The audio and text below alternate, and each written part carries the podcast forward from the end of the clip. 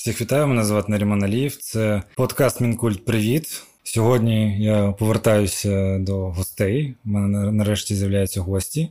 Я це вирішив назвати як портрети. Хочеться не просто розповідати про нових людей, а якось щоб про них з'являвся певний образ, як вони виховувались, як вони сформовувались як люди, і з якими цінностями чи наративами довелося своє життя жити, називаємо це так. І цей перший поствійськовий, не знаю, як це сказати, поствоєнний епізод я запросив своїх е, любих друзів. Це Стас Корольов, музикант, і Анастасія Весна, віджейка, режисерка і, в принципі, майстриня на всі руки.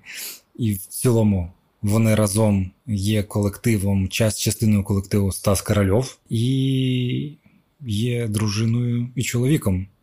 Тому такий сімейний подкаст. Вітаю вас, дякую, що прийшли.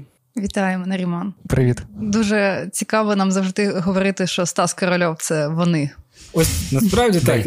Я я теж про це так думав, що е, як Стас написав, що блін, всі подяки йдуть мені, але треба дяку, також дякувати типу колективу, який це робить. Такий, блядь, він називається Стас Корольов. Дуже важко зрозуміти, що там є ще люди.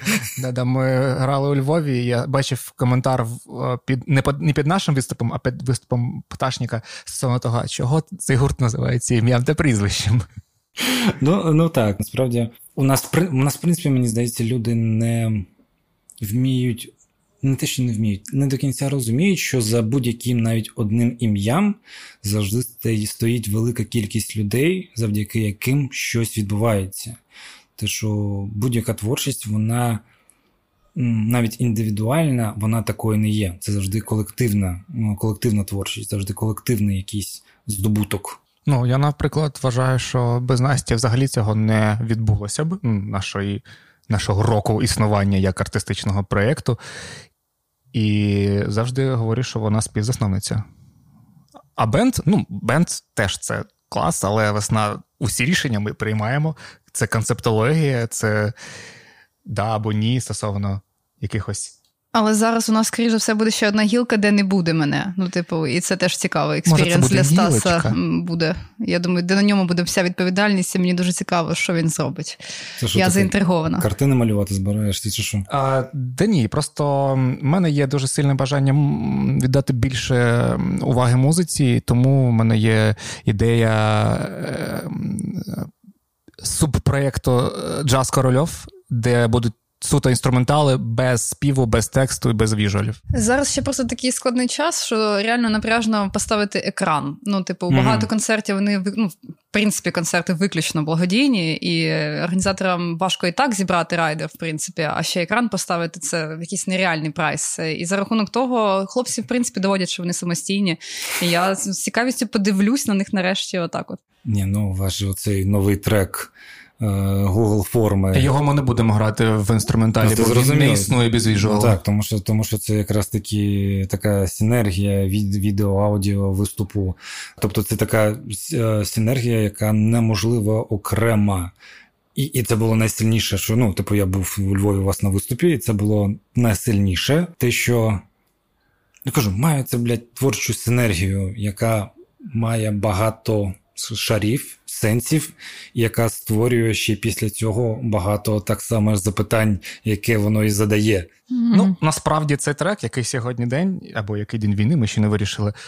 Це єдине, що можна поставити насправді в ряд з OX, Саме тому ми його будемо випускати. І і вся ця історія з Джаз Корольов і сирою програмою, вона ж е, не від хорошого життя, а від того, що тепер реальність змінилася. ОХ грати неможливо е, по внутрішніх відчуттях. І ти такий, окей, а що в нас є, що ми можемо зіграти? Тому ти вигадуєш ну, на ходу формати, в яких можна існувати як митець і взаємодіяти з аудиторією, і якось може гроші збирати. Бо насправді, ну, типу, не хочеться дуже грати сиру програму.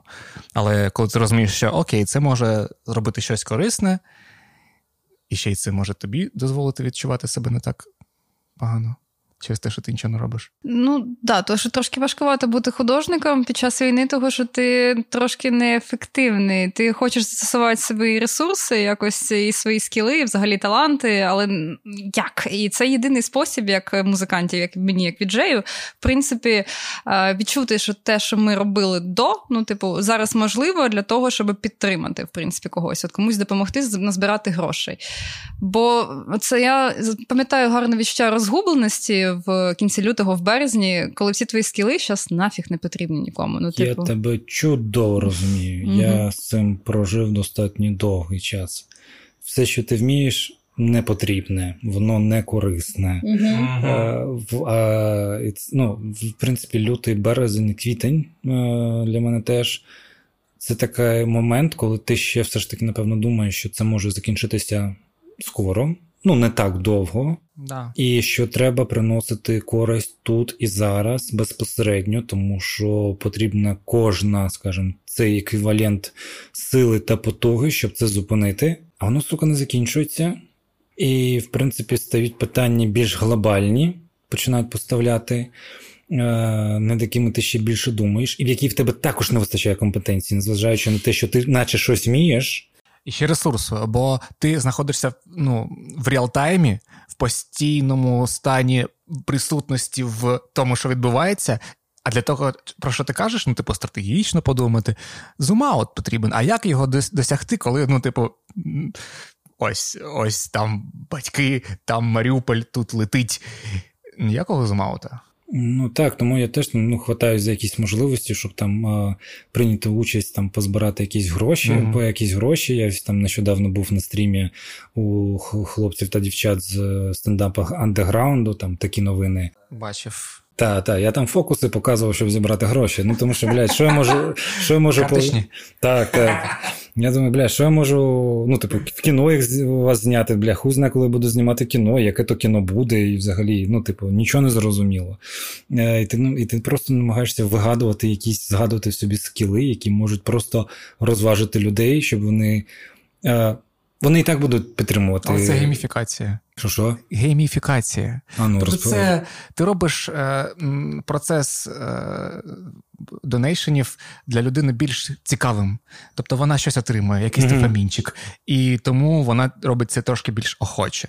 Цьому є сенс. Це є сенс, так я цілком погоджуюсь, тому що ось, наприклад, там в мене нема можливості так донатити, тому що там наша творча діяльність беру, беру в лапки, вона максимально залежна від нормалізації життя, коли стає стабільне життя. Я сьогодні відчував такий крінж. Я публікував е, ну, відео, де там ми зібрали на футболках е, один девайс, як зарядна станція для Авдіївки відправили.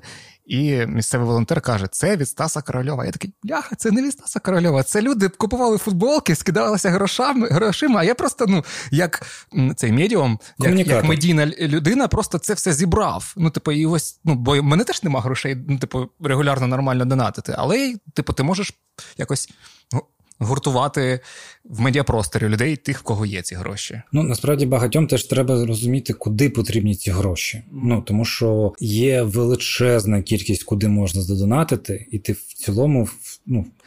Е- ну, втрачаєш в цьому розуміння, що більш актуально, що ну, є типу перевірене, там не знаю, фонд притули, повернись живим, який ти розумієш їхню системність, їхню важливість, але при цьому ти розумієш, комусь безпосередньо там потрібна одна невелика, невелика е, штука, яку ти можеш там знайти, або ну, там допомогти. І людям ці орієнтири вони теж потрібні, е, щоб хтось взяв на себе відповідальність, як будуть витрачені ці гроші. І нагадування про те, що це потрібно так, знову і знову робити. Так, так, бо про це дуже швидко дуже швидко про це забуваєш. Бо спочатку ти ж на ейфорії і ще на екзистенційній загрозі, а зараз, ну що, вже вже все ж типу, якби нормально, деякому здається, тому треба нагадувати, ні, ребят. Ще сильніше треба зараз допомагати. Так, але люди втомлюються від нагадувань. Це досить дивно насправді те, що як ми звикаємо. Ми звика... Адаптація страшна штука. І дуже корисна, і дуже страшна. Ну, саме тому ми маємо змогу просто вижити, тому що ми вміємо да. адаптовуватись до найжахливіших сценаріїв. Ем, але ось і знаходити форми, як ось оцей геймінг, як ти сказала, тебе гейміфікація. Гейміфікація.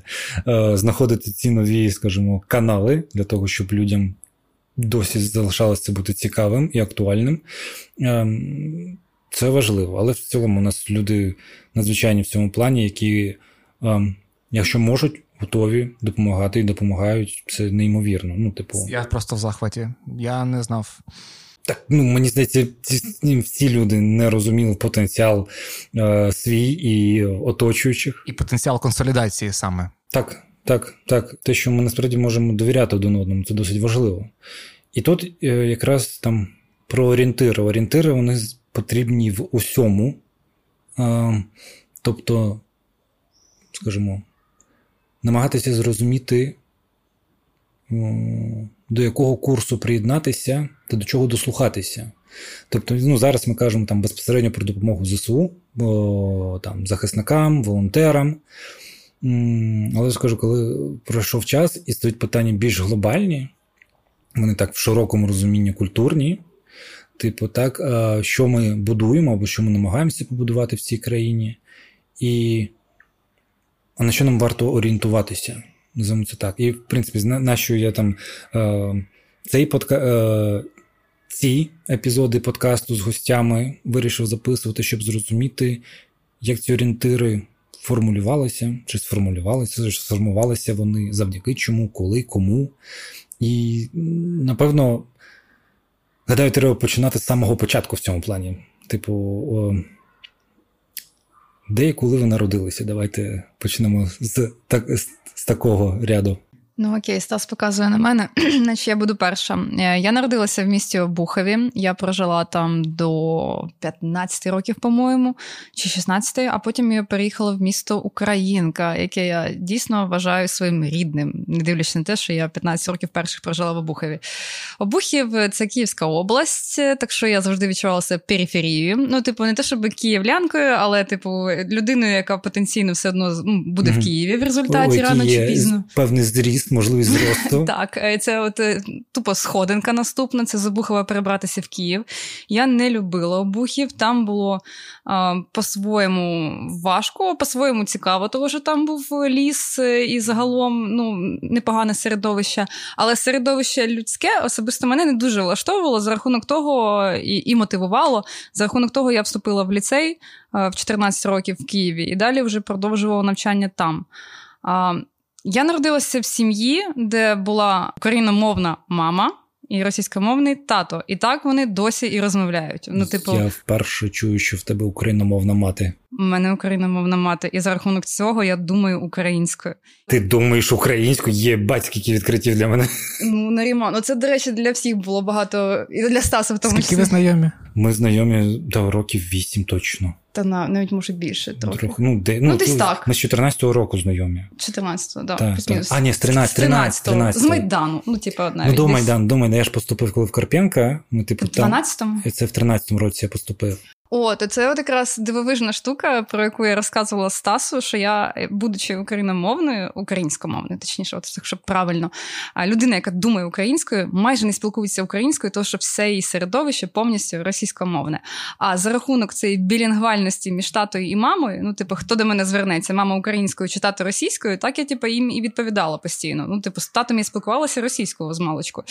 І якось так сталося, що мої друзі і знайомі спілкувалися російською в основному і. На старті зі мною, коли знайомляться, mm-hmm. і вони навіть не в курсі були, що в принципі я говорю українською. І це не дивлячись на те, що всі пости я все одно вела українською в соцмережах. Я у 2014-му, після якраз Майдану, вирішила, що все, я тепер остаточно все пишу українською. Але це ніяк, от бачиш, у людей не викликало думок про те, що я можу нею і думати. Так, насправді це, скажімо, така знахідка, в принципі, знаєш, ага, це, ага. Е, що можна, оказується, думати українською, не просто намагатися розмовляти. Ну мені трошки легше, тому що я пишу щоденники. Я пишу щоденники mm-hmm. років, мабуть, з 12. І от там, до речі, є дуже цікавий епізод, що я в 12 починаю писати українською, в 13 пишу українською, в 14 я вступаю в Київський ліцей. і перехожу на російську. Тому що в мене знову ж таки все середовище коротше, спілкується між собою російською, і я така в щоденнику так і пишу: ладно, буду по-русски так легче. Ну, того, що типу, я спілкуюсь кожен день нею. Це дивовижно, тому що вчилася я в ліцеї, в якому російська мова була заборонена. Ну, типу, і... Який ліцей? який? Е, Ну, блін, це був український гуманітарний ліцей при КНУ. Там російська мова була офіційно заборонена. Там за неї можна було отримати догани, якщо тебе хтось почує, ну з викладачів, і тебе могли вигнати за дві догани звідти. І я до ліцею російською розмовляла тільки з татом. Ну, а тут у мене половина однокурсників, ну, з якими я навчаюся, спілкуються російською, яка половина, більша частина.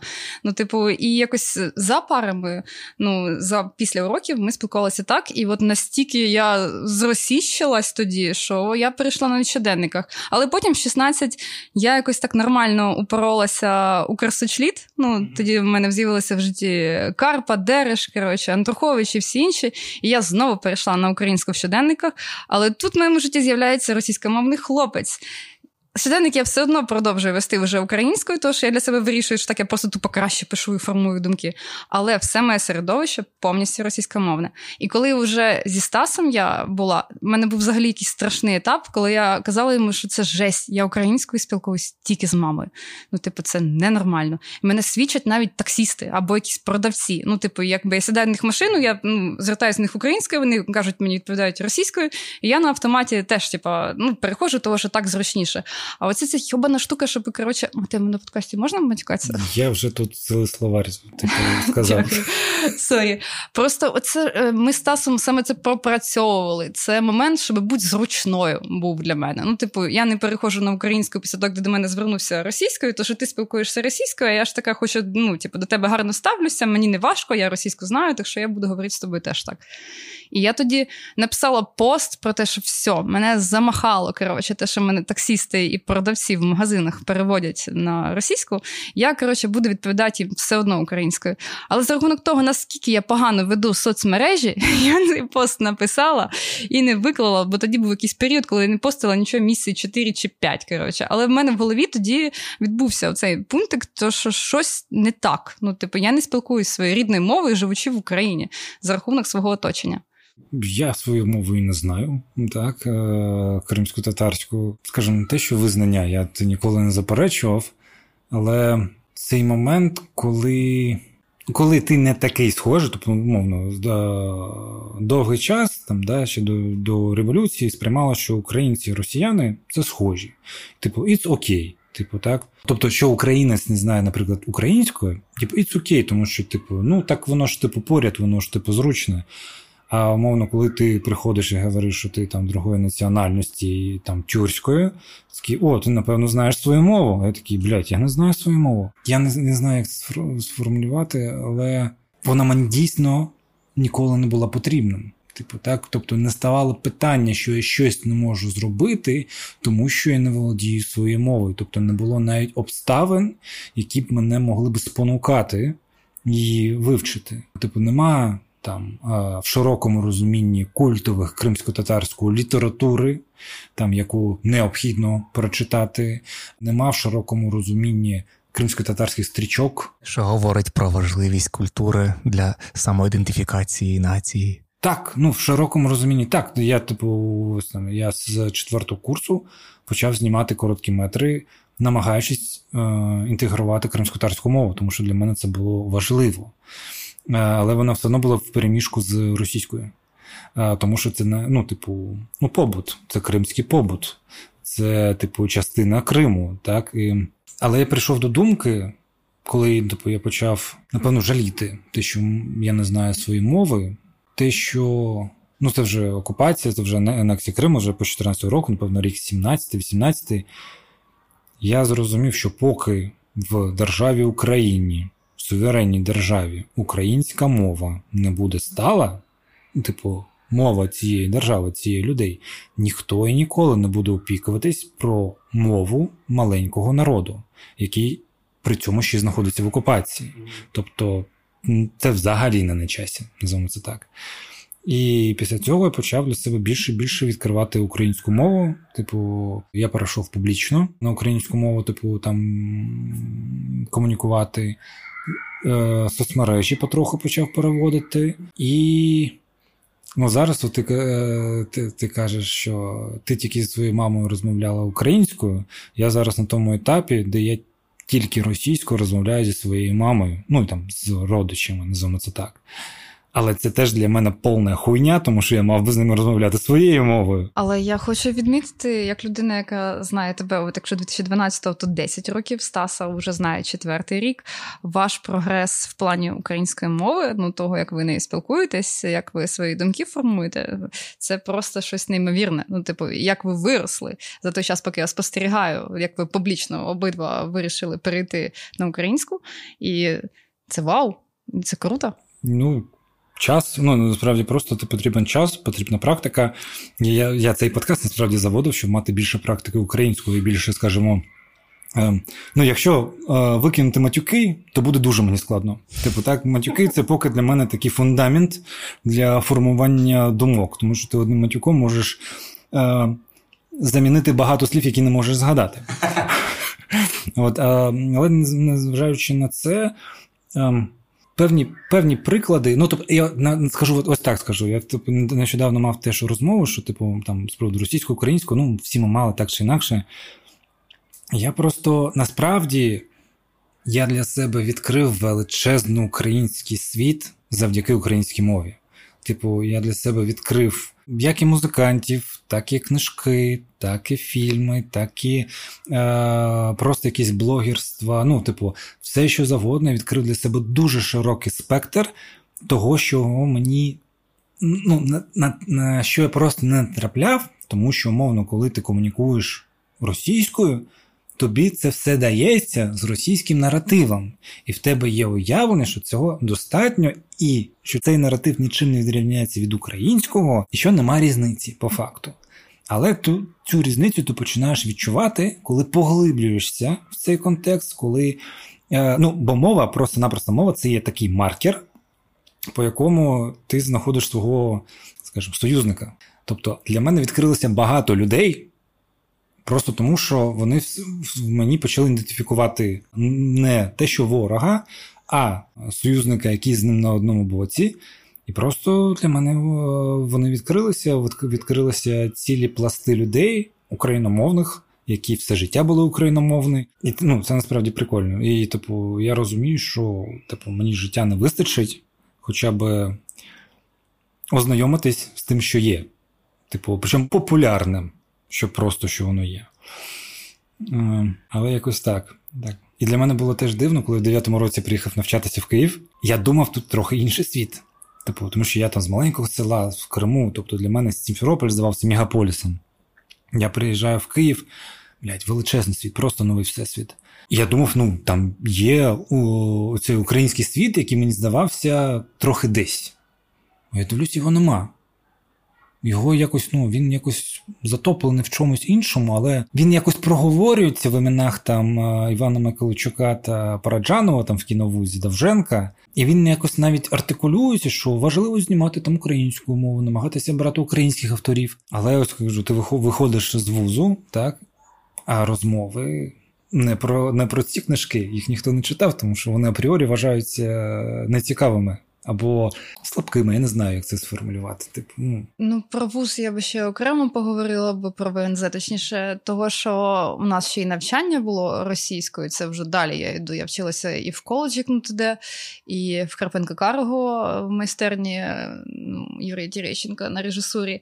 Ну, він намагався з нами українською багато пар проводити, але, типу, окрім нього, ще були викладачі. і... Там якісь е, загальні предмети, типу філософії, психології, вони, звісно, були українською, але акторська майстерність у нас, наприклад, була російською, тому що наш викладач він сам ну, був е, по-моєму, він ще росіянин, якщо не помиляюся. Він вчився в майстерні у Ефорса, і ну, власне він буквально притягнув до нас е, всю цю школу російського театру. І якщо я не помиляюся, на вступі в Карпенка там дійсно списки списки рекомендованої літератури були. І там був у Карпенко Карі 100 тисяч, всякі ще інші штуки, але там було дофіга просто Грибоєдова, Пушкіна, Лермонтова. І це було обов'язково те, що ти маєш прочитати перед тим, як ти вступаєш. І це те, що ти витягуєш собі як білет, і це те, що ти потім розказуєш. І з точки зору саме якогось наративу. Все те, що у нас було в Карпенка, це наче було спільне з російським простором. Ми такі були братські, типа до віку, того що Ні, в мене це, було це було відчут... на крок нижче. Ну це да, от було відчуття, що е, Карпуха дуже хоче бути похожий на вік, тому що методологія та сама. Ми так само вчимо того самого Ейзенштейна. Ну да, Рома Тарковського просто по колу ганяємо, Андрія Рубльова розбираємо.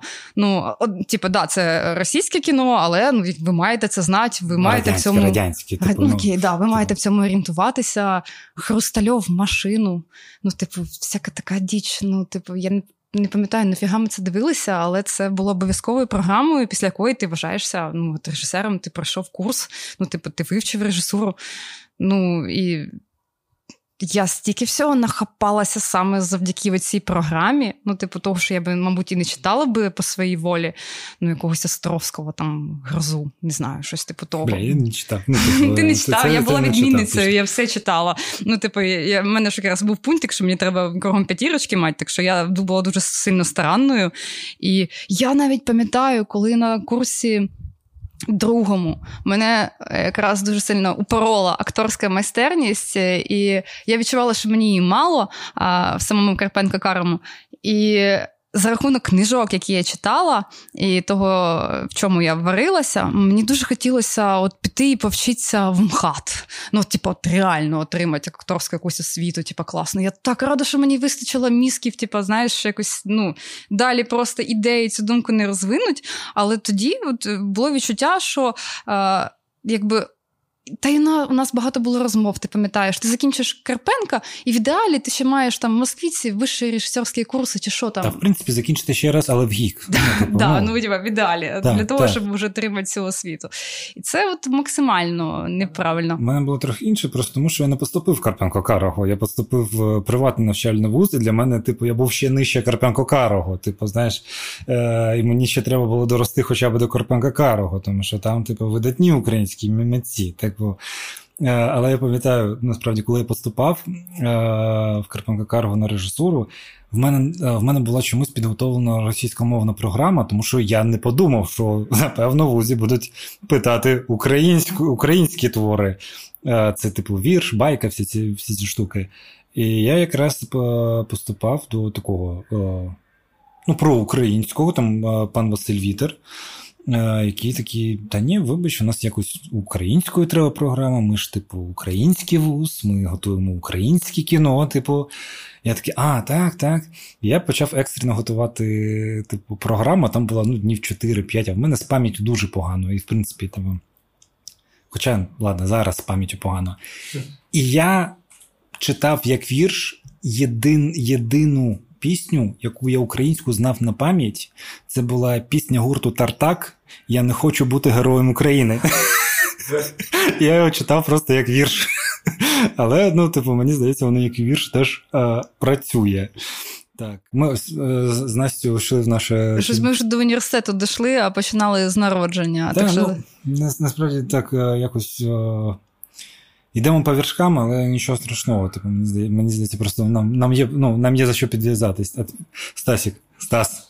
Ні, ні, то що Стасік, Стас не Стасік, це ж я пропрацював, і після цього вже можна. А в, а в чому була проблема, в принципі, в Стасіку? Ну просто я був дитиною, якій не подобалося, коли її сприймають, ну, типу, за дитину. Мені хотілося, щоб я був Стас, а не Стасік. Ось. А потім я трошки подорослішав, і мені стало похуй. Але для того, щоб підкреслити якраз оцю штуку, я використав цей прийом Стас, не Стасік Стас, бо це ретроспективна історія. Але так так е, забавно, як тепер зараз. Не Стасік Стас. Окей. Коротше, що стосовно е, стосовно мене, стосовно мене все хуйово, бо я народився в середовищі, в якому українську я чув тільки по телеку, і на уроках української мови та укрліт, і все. А, І розмовляти українською не було навіть навіть такого варіанту. А також я народився в середовищі, де Україна це стала непохитна штука для особисто мене, бо я народився ну, майже одразу в Україні. Але це було не круто. Ну, типу, коли м- ми дивилися якусь Олімпіаду, ми вболівали серцем за Росію, ну і за Україну, тому що це ж наша країна. Ну, участвують, приймав участь. Да, і я ну, я тільки зараз розумію, наскільки це бред. Але знову ж таки, цей, ну, типу, soft power, ці наративи, що ми братські народи і так далі. Плюс в мене там ну, бабуся з е, Тамбовської області, це теж впливає певним чином на самоідентифікацію там. Членів родини, що теж впливає на тебе. Ось тому Ну, але в якийсь момент я я дуже добре пам'ятаю, 90, здається, 9-й рік, коли Росія з Україною грали в футбол, і Шевченко забив Філімонову, за шиворот, і Україна виграла. Я дуже добре пам'ятаю.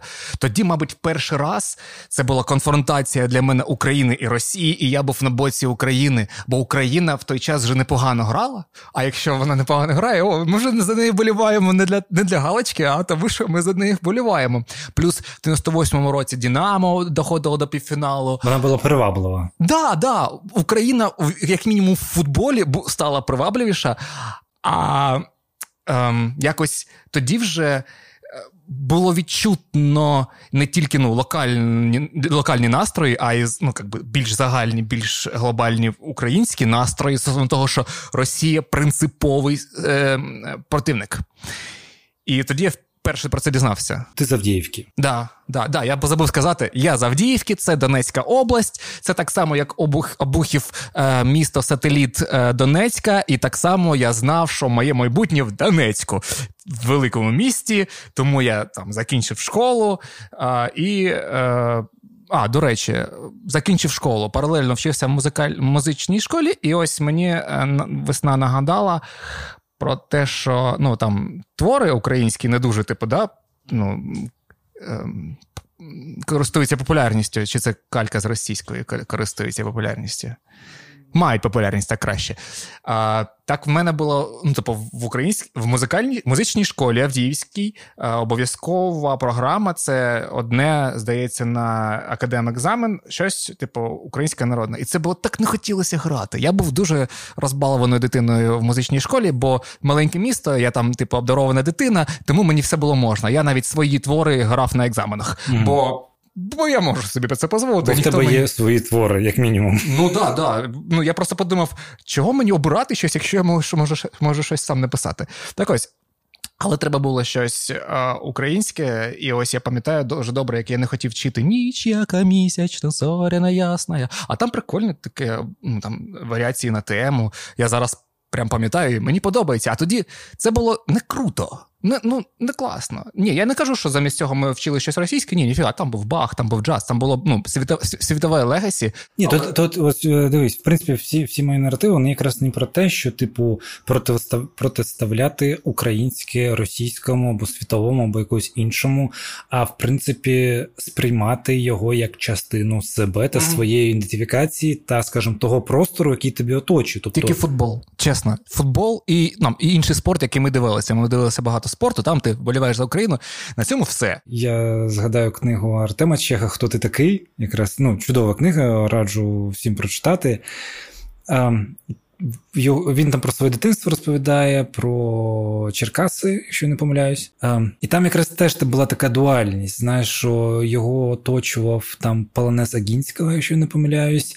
В принципі, як е, він там цитує Достоєвського, щось таке. Ну, типу, якась така російсько-культурні наративи, але коли там описувався якраз таким футбольний матч України Росії 99-го року, е, його там е, Кент, скажімо, бивший вояка Афгана з ПТСР Фелікс казав йому. Кацапи не люди, типу, і вони вболівали, типу, за Україну. Тобто, якась така постійна дуальність mm. і, і Твої мислі якесь скоріше. Ну, типу, ти наче я Україна, я тут, але з іншого боку тяжію до. Не, не тяжієш, воно є, наче просто частиною всього ну, типу, оточуючого. Типу, органічно тяжієш, не, не, не свідомо. Абсолютно згодна. Я ніколи не відчувала, що українське це гірше, ніж російське. Ну, крім навчання в Карпенка. типу. Але мені подобалося, що я сприймала, ну не знаю, те, що я вживала українське, і починаючи від музики, закінчуючи ну, літературою. А російське воно просто було поруч, і воно просто позиціонувалось як офігенне. Ну, типу, як класне, як те, що ти маєш знати, якщо ти висококультурна, ну, розвинута. Насправді. І, і, і, насправді як своє, ну, типу, плюс-мінус. Ну, не, не знаю, не те, щоб як своє, як і свого, не цурайтесь, і чужого навчайтесь. Трохи перефразувала задом наперед, але сенс ясний. Тільки ну, з типу, москалями не кохайтесь. Ну, в ідеалі так. Я дуже рада, у мене не було такого епізоду. Але е, я не відчувала саме конкретно меншовартості української і українського. Але російське його було настільки багато, і воно настільки цінувалося просто в інфопросторі, що в тебе не було шансів йому не піддатися, коли ти дитина, умовно. Ну окей, коли ти вже свідома людина, ти можеш це фільтрувати. А зараз особливо ти вже можеш вибирати те, що ти споживаєш, і, умовно кажучи, просто ігнорувати там ту саму дудя або російських якихось е, блогерів на Ютубі у себе. Але тоді це була просто органіка на тебе з усіх сторін про російська література, російські журнали, якісь е, російська музика російське кіно, хочеш ти не хочеш, ти його вивчаєш, бачиш, і на нього всі ходять, то що воно, типу, вважається класним, і його всі потім обговорюють. І ти якось впливаєш в цей контекст і починаєш орієнтуватися в ньому, просто відмежовуючи, що окей, це російське, це українське, але російське тобі зрозуміле, того, що у вас е, ну, спільний більш-менш контекст за рахунок е, Савка, як не крути. Архітектура схожа, люди схожі, проблеми схожі. Ну і ти співпереживаєш цьому максимально. Тут ще така штука, що про привабливість. Я пам'ятаю, як я в дитинстві ненавидів, коли по телебаченню йшло там червоного рута або Таврійські ігри. Я, блядь, воно йшло ще годин вісім, там щось таке. Я такий, боже, що то таке? Чому воно так довго? Де мої мультики? Але там я побачив танок на Майдані Конго і запам'ятав назву. Так, ну, в контексті, що е, я зараз переглядав там найстаріші там виступи. Як, ну, Це виглядає як якась там самодіяльність, там перші yeah, там, пер, yeah. перші, там, перша червонорота, чи не пам'ятаю яка. Але я там зараз слухаю цей молодий е, мертвий півень mm. з Ми помремо в Парижі, де вони. Ну, ну це прям ну, така рейтерська рейтерська, називаємо це так. Але я такий, блін, це настільки круто, це настільки якоюсь душею, з якимось. Е, Але ця ідея не була поширеною, що це круто. Це ми зараз вже розуміємо, маючи контекст, маючи досвід. Ось я ж кажу, воно було непривабливим з відсутністю контексту, тому що для тебе його не існувало. Він був, він був, але він був такий такий, такий формальний, от як як мова на телебаченні. Ну, Ну так, я живу в Україні. Але все, що в мене в голові, воно так чи інакше російське. Ну, мене східніше. Я я себе завжди відчував е, інакшим. Я розповідав, можливо, цю історію, але я пам'ятаю, як я в років 6-7 плакав від того, що я кримський татарин. Це така штука, що наче ти не виграв лотерею тому що ти за дефолтом інший, і ти не можеш е, просто в один день сказати, що ні, мене звати Ніна, Рем... Ніна Ріман, мене звати Ніколай. Типа, ти не можеш цього зробити. І оця інакшість, те, що ти не дотичний до більшості, вона травмує. Вона травмує, вона тобі якраз таки не дає ту привабливість. Тому що що, що сприймається за норму в соціумі? То, чого більше. Ну, То, що переважає, то є норма. Прийняття суспільне. Так. А що приймається? Те, що нормальне. Так, так, так. Хоча насправді ти виграв в лотерею, бо ти народився не в Росії. Раз, так, раз. І е, я ніколи не був в Росії. Типу, ось я, ну, я теж насправді з сталим відчуттям, що я живу в Україні, я все життя прожив. Типу, я ніколи не був в Росії, в мене ніколи не було бажання їхати в Росію. Да, і в принципі, як сказати, але але при цьому, коли навчався в школі, я не відрізняв українців від росіян. Ну, типу, я пам'ятаю, була якась така переклічка там в класі. Хто з вас хто? Я такий, ну я знаю, я кримський татарин, да? нас там е, шестеро в класі. А потім хтось стає і каже, там, типу, я українець, а там а, мій батько батько росіянин, а мати українка. Я, А я такий, бля, сиджу, типу. Бля, яка нахуй разниця? Типу, ну, да, що да. ви так уточняєте? Так типу, було. Так, так, так. Ну, типу. А, і напевно добре жити в суспільстві, коли ці питання не мають ваги. Ну, коли вони якісь по дефолту. Коли вони не впливають на життя. Ну, яка різниця? Так, а ось. О, але ось я набагато більше себе почав асоціювати з Україною в 2004-му, коли почалися вибори. О, 2004 Якраз дуже хотів повернутися до цього року стосовно свого життя.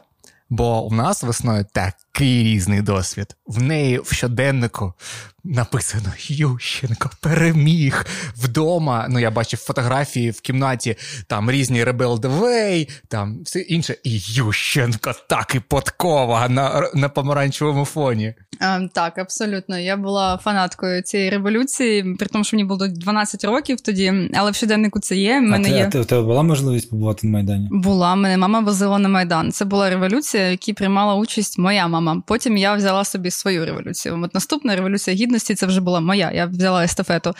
І мама мені розказувала, що вона туди їздить. Я дуже просила її, щоб вона мене взяла. Я пам'ятаю тільки один епізод е, з того майдану. Я пам'ятаю, що в мене була синя куртка в той рік. коротше, І і, і синя клеймо, шапка. Клеймо. І синя шапка. І я стояла і знімала цю шапку. Не те, що було холодно, був грудень, але я боялася, що люди подумають, що я за Януковича, якщо я вся в синьому. коротше. І я себе тоді повністю як могла цими ленточками коротше, обвісила помаранчевими, щоб просто, типу, люди, я з вами, я ваша. Склейка е, вторгнення цього року. і і пацана каже: ти не будеш одягати червоний рюкзак. А червоний? Бо червоний це, ну, типу, колір, е. Е, яким відрізняються. Ну, Можна типу... одіти чорну куртку з е, червоним рюкзаком. Там на істерії була було там повідомлення. Була, там була істерія, у мене була поплава, сорі. Це були якісь перші з днів. На тому етапі я така забанила Стасу. Ну, типу, що ДРГ відрізняють один одного по червоних штуках. Е, да, sorry, мене поплавило. Це була фаза, коли. Ну, нас всіх плавало. По-своєму. Але от з Майдану я пам'ятаю тільки це. Я пам'ятаю багато людей, я пам'ятаю. Принципі, тільки натовп і сцену, але я знаю, що мама туди їздила набагато частіше, ну, чим я собі могла навіть уявити. Я недавно в неї питала про це, і вона казала, що раз в декілька днів вона була учасницею цього всього дійства. А в мене брат їздив е, на Майдан, він, здається, весь грудень був на Майдані в четвертому році, а в 13-14 вже так, це був вже моя революція була. Так, е, а яка, як, який в тебе досвід був в Авдіївці? Мені в школі вчитель історії, вчителька ще хтось замість уроків розповідала про наколоті апельсини. Прям реально. А нам казала учителька по історії, що а, її питали: типу, а за кого ви будете голосувати? Вона така: ну я не можу казати, за кого я буду голосувати, але я буду голосувати за стабільність. А у нас в школі ми сиділи і всі уроки обговорювали Ющенко. Так. Бля, да, тобі пощастило, тому що от мій ще один з перших спогадів, коли я зрозумів, що у нас пізда яка меншість. Це теж ось 2004 е, рік ще не пік активності політичної, але вже ходить про це багато розмов. І в мене. В сім'ї постійно всі говорили там про Ющенка, про там е, підтримку нашої України. І я пам'ятаю, ми граємо в футбол в школі, і летить кукурузник з банером так. Я так, е, скажімо, зрадів, я біжу на на, на зустріч до нього і і щось кричу, махаю, і потім так периферійним поглядом, слухом розумію, що за мною біжуть всі інші, і всі інші шлють нахуй этот кукурузник і шлють і стикають йому факом. Що, типу, всі проти. Е, я такий ого! Тобто для мене не було цієї реальності, що оказується, ми тут. Е, ну, в таким е, в спротиві сидимо. Я такий ого, ого, значить так. Але ось якраз таки ця політична компанія для мене е, була якоюсь такою. Зачіпкою до українського, типу, розуміння, що таке українське, і все решта. І ось там про те, що вчителі в школі, в принципі, про цей побутовий, побутову ксенофобію. Я пам'ятаю, як на уроці релігіоведення, що в принципі це е, були уроки про християнство, е, і якийсь урок, типу, був присвячений все ж таки ісламу. І там була просто ізумітельна хуйня, типу, від вчительки, їй було років 70, вона викладала історію, така ну, радянська вчителька історії. І вона казала: типу, ну в ісламі якась дурня. Там, типу, людини створили з глини. Ну, це якась дурня. Ну, типу, Християнці все так логічно, раціонально і науково. З рібра. Mm. Да, да, це тип, да. Але, Але коли я з минуло років 15 дізнався, що Адам в перекладі це є глина. Я такий, сука, якщо б ти була жива, я б тебе роз'їбав по фактам. Я думаю, що ця думка стосовно якогось вчителя в школі стосується ну, є в кожної людини. В кожної людини думає, я б я повернувся, я б тебе, сука, роз'їбав. Але ну вже ж ніяк. Що стосовно думки про Януковича на Донбасі, так. Всі розуміли плюс-мінус, що бандюк, що ну там, да, возить людей, голосують по якихось від... талонах, там, ну там мухлюють. Але свій. Але свій нас не кине. І ось тут проявляється ментальність. Ем... Східної людини, окей, людини з Донбасу, мабуть, краще так. А, Я думаю, ми не дуже сильно і не дуже добре відчували взагалі себе українцями. Ми відчували, що ми з Донбасу. І це ну, проблема самоідентифікації, і це дуже-дуже вигідно а, нашим східним. Тут може навіть, навіть не Донбасу, а просто відсутності якоїсь суб'єктності. Ну, тобто, що я Відчуття відч... суб'єктності. Так, так, так. Ну, типу, ми живемо, і от хай нам. Ну, тобто, я зараз ось це читаю Грицака, і там він а, пише про те, що а, ще в першій половині 19 століття, якщо запитати е, простого селянина, так, хто він, так. він не скаже, що він українець, він не скаже, що він росіянин, він скаже, що ну я з цього хутору, і я християнин максимум. І е, е, десь так і залишили. Я потім зрозумів, мене було в дитинстві, в мене прабабуся і прапрабабуся були живі, коли йому було 9 років. Я їздив е, в село Вашківці Чернівецької області, вони звідти. А, І приїхав і такий. А чому тут такі красиві дома? А чому в нас не такі красиві? І тепер я розумію, бо схід України був просто пізніше заселений, і там менше є стала ну, цивілізація. І, е, мабуть, через це. Ну і ще ну я впевнений, ну чомусь мені так здалося. Я подумав про це вже після 2014 року. Мені здається, що цей сценарій з Кримом і якомога більшим більшою кількістю регіонів, які можна відчепити, він був ну, типу, під рукою на випадок, якщо станеться щось типу революції гідності. І тому підтримувати цей розкол було дуже зручно Росії і в, і вкидати в це ну, якісь ресурси. Ну так, я там про це записував подкаст про методи експансії. Що експансія військова це останній елемент ага. а, вже вторгнення, та, коли ти хочеш безпосередньо захопити землі.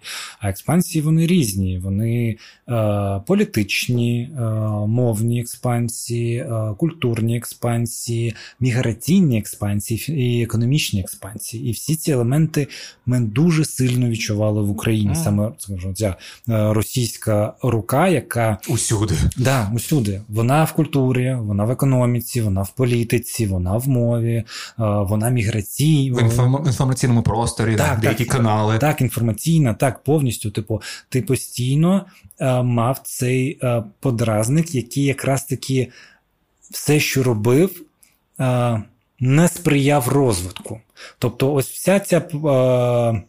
Всі ці наративи, скажімо так, про російських сил, вони нам казали про якусь стабільність, що все має залишатися як є, тому що так добре. Так, І ми з цією стабільністю будемо ще потім жити краще. Як ніхто не пояснював, що ми типу будемо працювати довше, сильніше, краще, і будемо жити також краще. Тобто нічого не міняти. Типу, так, бо ось ось, ця відсутність суб'єктності якраз таки влаштовувала. Ем, Я я от про що кажу, коли кажу про схід е, з відсутністю суб'єктності. Ем, У нас там бул, є родичі на Донеччині, кримські татари, причому, типу, ну там дуже довга історія, як вони там опинилися. А чого довго? Це ж це ж депортація там Маріуполь. Так, так.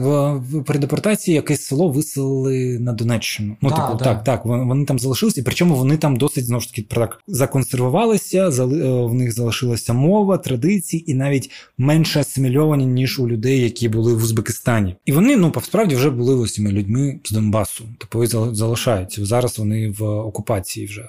Е, тому що після подій 14-15 року вони були прямо на фронті, тобто в них було перше село перед фронтом. Тобто інше село це вже була сторона ДНР. А зараз вони вже окуповані. Так званої. Так званої, так, звісно, так званої. І я пам'ятаю якісь типу розмови там а, моїх родичів з ними і казали, не голосуйте там за Януковича, умовно. А вони казали таку штуку: ми не можемо, тому що вони дізнаються, що ми не проголосували за нього. Тобто був сам факт страху зробити інший вибір. Конформність. Чи прям страх, що. Ну, Ні, ні, от що типу. Це не буде анонімним. Так, так. Вони вважали, що це не анонімно, що е, вони знають е, кожного, хто як голосує.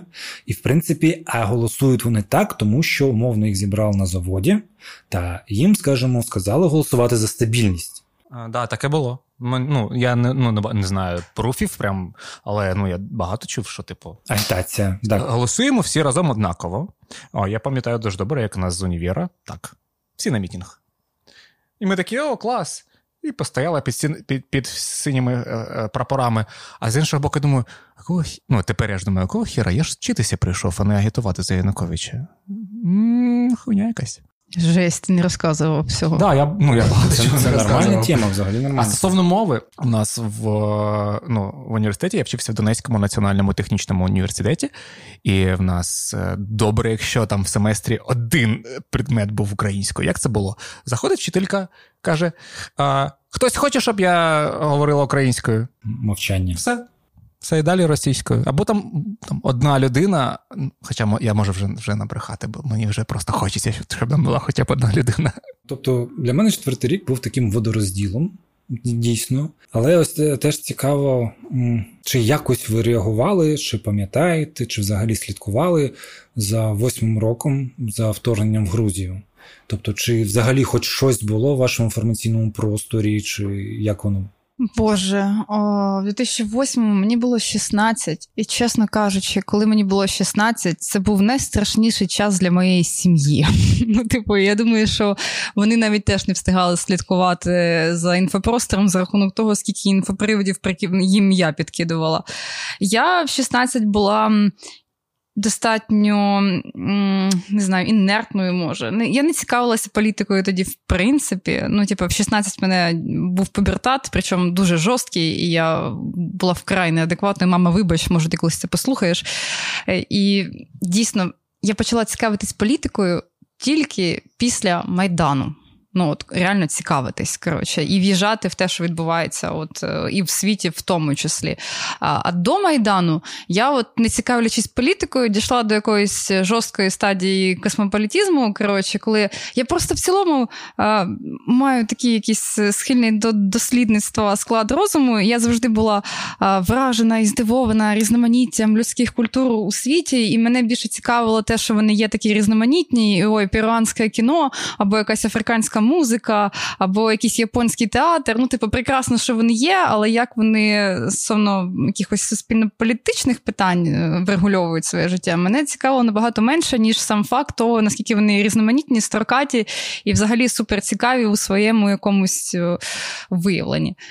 І я не те, щоб відчувала себе громадянкою світу прям масштабно, але мені е, в років так 20 здавалося, що пацифізм це офігенно, коротше, і так має бути. Коротше, в ідеалі, що всі люди. Ну, це якийсь самий, мабуть, тупий коротше, спосіб мислення, в якому типу... Та ні, мені здається, що це якраз максимально адекватний. Так. Але ну, типу, ну він дуже наївний. Ну, типу, ні, ні, просто якщо про... все добре, він нормальний. Так. Пацифізм і космополітизм це ок, якщо все ок взагалі в тебе. Ну, типу, в тебе, в твоїй країні. Хтось не намагається тебе знищити. Так. Так. це взагалі ок. Що ти не хочеш знищувати нікого іншого, і в принципі хочеш дізнаватися про інших. Celebrate diversity, diversity і, Так. і так далі. Ну, Через те вторгнення в Грузію для мене пройшло максимально мимо, і мені дуже жаль, що мені довелося все здоганяти вже набагато пізніше і в всяких Вікіпедіях, а не постфактом якось на це реагувати. Але знову ж таки, в 16 ну, вимагати щось від дітей, ну, типу, Ні, ні, без теж- якогось це цього. не- це не і від себе в тому числі. Ні, ну розумієш, я ж відчуваю якусь провину, що ой, блін, а що я так довго, коротше, інертною була. Ну, типа, що я так довго не, не цікавилася цими всіми штуками. Ну, не те, мама моя якби цікавиться і політикою, в тому числі, і загалом дуже багато вклала в мене, щоб я виросла якоюсь достатньо свідомою людиною. Але оце був якраз той вік, коли в мене була максимальна. Конфронтація з мамою. Ну, типу, Мгм. і якесь саме не те, щоб відторгнення, але протест проти того, що от якби мені насаджується. Просто для мене, умовно, війна в Грузії восьмого року, вона якраз таки не про політику, а, про те, що одні прийшли знищувати інших. І це якраз такі е, ті наративи, які опанують пацифізму і космополітизму. Ну, типу, знаєш, то це не про політику, що хтось не, там, не може. Е, поділити ВВП так, щоб всі були задоволені, так? Ну, типу, ну, якось скерувати ресурси. Це про те, що хтось прийшов порабо, е, скажімо, поработіть інших. да, це про імперіалізм. Так, і- восьмий рік для мене теж пройшов достатньо непомітним. Е, Я там, напевно, школу закінчував. І я думаю, що це було тому, що це було недовго. Там війна скільки днів 5 йшла. Так, ну, активні бойові дії. І е, я пам'ятаю, що, умовно, коли у нас про це намагалися говорити, це якось теж знецінювалось. Тобто, ось е, засуджувалось. Типу, що, що ви туди лізете? Що в нас своїх проблем немає? Так, так. І ось від цього я там теж доходив до думки, що насправді зараз, коли там з нами жахіття трапляються, ми, звісно, хочемо уваги і соучастя всіх інших, тому що як ви можете на це дивитися? А це така штука, насправді, яка, ну, типу, треба спочатку самому навчитися е, зважати на інших, і вже потім, е, скажімо так, просити цю поміч. Ні, ну типу, просити можна і зараз. Але Ні, непогано. звісно, можна. Але непогано було би. Це треба, треба, мені здається, теж визнати, про це теж подумати, що ми не реагували. Причому так, ну скажімо так, так як повинні були би реагувати. Та бо знову ж таки, е, війна там це ще один крок до війни до нас. 100%. Я зараз в такому ахую, коли я починаю досліджувати цю історію, ти думаєш, є, блядь, то ж саме мало статися і з нами. Так? Pacification в лапках, а на, насправді повертання до блядь, імперії. Так, тому ось ну умовно, коли зараз нам Польща е, або країни Балтії, Це так класно, бо вони розуміють, про що мова. то вони чудово розуміють. Це я прямо вау. Ну, мені, ну, І це, ось чому мені здається потрібно вчитися. Типу, чому вчити треба історію? Так, е, і зберігати цю пам'ять. Тому що і країни Балтії, і Польща, вони пронизані пам'яттю про е, тоталітарне минуле радянське в цих країнах. Е, що робила радянська влада там, та як вона відносилась до них. Вона просякнута там. Е, якраз таки те, що там після е, того, як вони ці окови зняли радянські, вони досить агресивно прибирали все, що може нагадати про це радянське минуле як частину його, і достатньо швидко створювали наративи, які пояснювали, що це до нас не має відношення, і що це насправді була окупація. У нас цього не було. Бо ми довше були в Росії. Довше були. Нам, до- наш, нас довше опрацьовували. І довше були, і тут був голодомор, тут е, Друга світова дуже сильно повпливала. Вбивали і інтелігенцію, Так, і просто населення. До речі, дуже цікаво. Типу, ну, є ця штука, ну, німецька, германська провина Угу. перед Росією, але, ребят, український, україн, український народ втратив дуже багато людей. Більше, більше ніж рос- рос- росіян. Ну, Тут я не скажу, але в контексті там території України Білорусі постраждали найбільше. Грицак писав, що україн... українці постраждало більше в плані кількості е, загиблих людей, а тільки євреї е, на душу на, на душу населення таким по процентажу. Або навіть в абсолютних цифрах. Не думаю. Да? Не, в абсолютних цифрах точно. Тому Коротше, що... чуваки, ви нам винні теж. Якого хуя ви так лояльно ставитеся до до Росії? Тому що Росія забирала цю пам'ять і, і присвоїла, присвоїла, да? цю, присвоїла собі цю перемогу. Типу, як мені дуже сподобався пост Мар'ян Єм, яка там розповідала про е, дні перемоги та паради. Що при Радянському е, Союзі е, паради були, здається, тричі. І цього. Почалися вони тільки при Брежнєві? Ні, ні, ні, ні? всього було тричі, і вони на постійній основі Е, оновилися в 96-му році. Ну да, бо ну, нова релігія. Дуже цікаво, що до е, до Хрущова, здається, чи до Брежнєва а, наратив був про світле майбутнє. Так. А після цього, коли всі вже зневірилися у світлому майбутньому, наратив був про героїчне минуле. Ну, в цілому. О... Про це теж здається, Гриц... Е, про це теж здається, Грицак каже, що Боже, Боже, Боже, е, що комунізм і соціалізм побудовано умовно на світлому майбутньому, а фашизм і нацизм побудований на великому минулому. Тобто зараз з чим живе Росія великим минулим, яке вона намагається е, відбудувати. Комунізм умовно розповідав про. Е, надзвичайне майбутнє, коли ми всі станемо рівними, і все буде всім, блядь, не знаю, як це, і все буде е, у всі, все буде у всіх, і у всіх не буде нічого, по факту. Е, Просто якраз таки культура радянська, вона ж. Е, вона побудована, ну тобто там ж не було ніколи антагоніста по факту. Типу, там завжди був якийсь, ну, всередині не було ніяких проблем. Антагоніст він такий зовнішній. Тобто, ось завжди це фашист, щось таке, асоційоване з ним. Тобто. Штати. Ну, в радянському не пам'ятаю, що прям проти штатів вони там прям якісь наративи продвігали. Це зараз така штука. Ну зараз так, коли холодна, холодна війна, війна була, то нормально. Вони я я становив про якісь, о, скажімо, ну, культурні зах... артефакти. Ну вони західний світ, типу, в цілому завжди да, намагались да. банити. Так вони в цілому банили західний світ ще там з якогось тисячу, блін, 500-600 року. Вони ну, ну відгороджувались е, Петро, постійно. Петро ж навпаки такий, о, захід. Ну як, е, дивлячись, в якому Петр. сенсі. Не Петро, Петр. Боже, ні, я зараз книжку читаю. Страшнючо просто. Боже, це це, це фільм жахів. і Я боюся її уявляти, поки я її читаю. Це називається вона Збагнути Росію або Багаламага. Е, я правильно вимовила це? Е, да, Це вау. ніколи, мені здається, не можна правильно вимовити. Я я, ну, я старалася.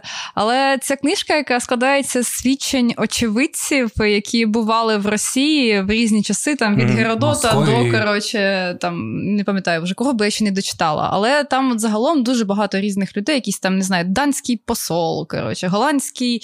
Е, не знаю, лікар, або ще якісь просто купці, які туди заїжджали, просто артефакти, саме документи про те, що таке Московія, і загалом як вони там живуть. І це така жесть, і це такий страх, і це такий мрак. Просто я не знаю, як інакше це назвати, тому що там багато з цих документів ніколи не були перекладені на російську, тому що це е, страшно. Ну, типу, читати. Я думаю, що е, якби росіяни хоч трошечки би знали би, що було на їхніх болотах, е, то я думаю, у них би почала розпадатися картина світу, тому що в них дуже сильно переписана історія і уявлення про себе як націю, як народ, і про своє минуле. Але загалом я зараз на 1700 якомусь році, от я дійшла до тих от свідчень, і один за одним повторюють ці мандрівники одне й те саме, що вони відгороджуються від всього західного. Вони не дають е, своїм людям ні мистецтво вивчати, ні якісь науки, ні там якісь е, е, не знаю, богослів'я якесь. Ну коротше, вони повністю все банять для того, щоб їхні люди максимально були відрізані якраз саме від цього і не знали, як живуть ну, в інших країнах. І контрольовані. І, ну, так, рабами. Як наслідок. І це страх. І це я, я розумію, я читаючи цю книжку, розумію, що все просто по колу повторюється, там ну, змінюються якісь дієві особи, але загальний принцип він той самий. І навіть зараз те, що вони кинули, умовно, якусь завісу, знову ж таки, відрізали себе трошки від світу для того, щоб м, люди в тому числі не знали, ну, що насправді відбувається. Забанили там той самий Фейсбук, Інстаграм, щоб люди ну, реально інформацію не отримували то в цілому ця думка веду до того, що Росія від західного світу відмежовується, тому що це дуже зручно тримати в невігластві своїх людей. Це раз, але ну, типу, вони, ну, вони нічого не давали їм натомість. По факту. Ну, ось е, в чому в мене, наприклад, зараз там достатньо дискусій з приводу російської культури. Так, так, ну, про артефакти російської культури. І в мене основна претензія, в принципі, там, скажімо, до Росії, те, що культура, якщо брати в широкому розумінні, це про це про сенси і це про цінності. Ні одного, ні іншого Росія не виховує.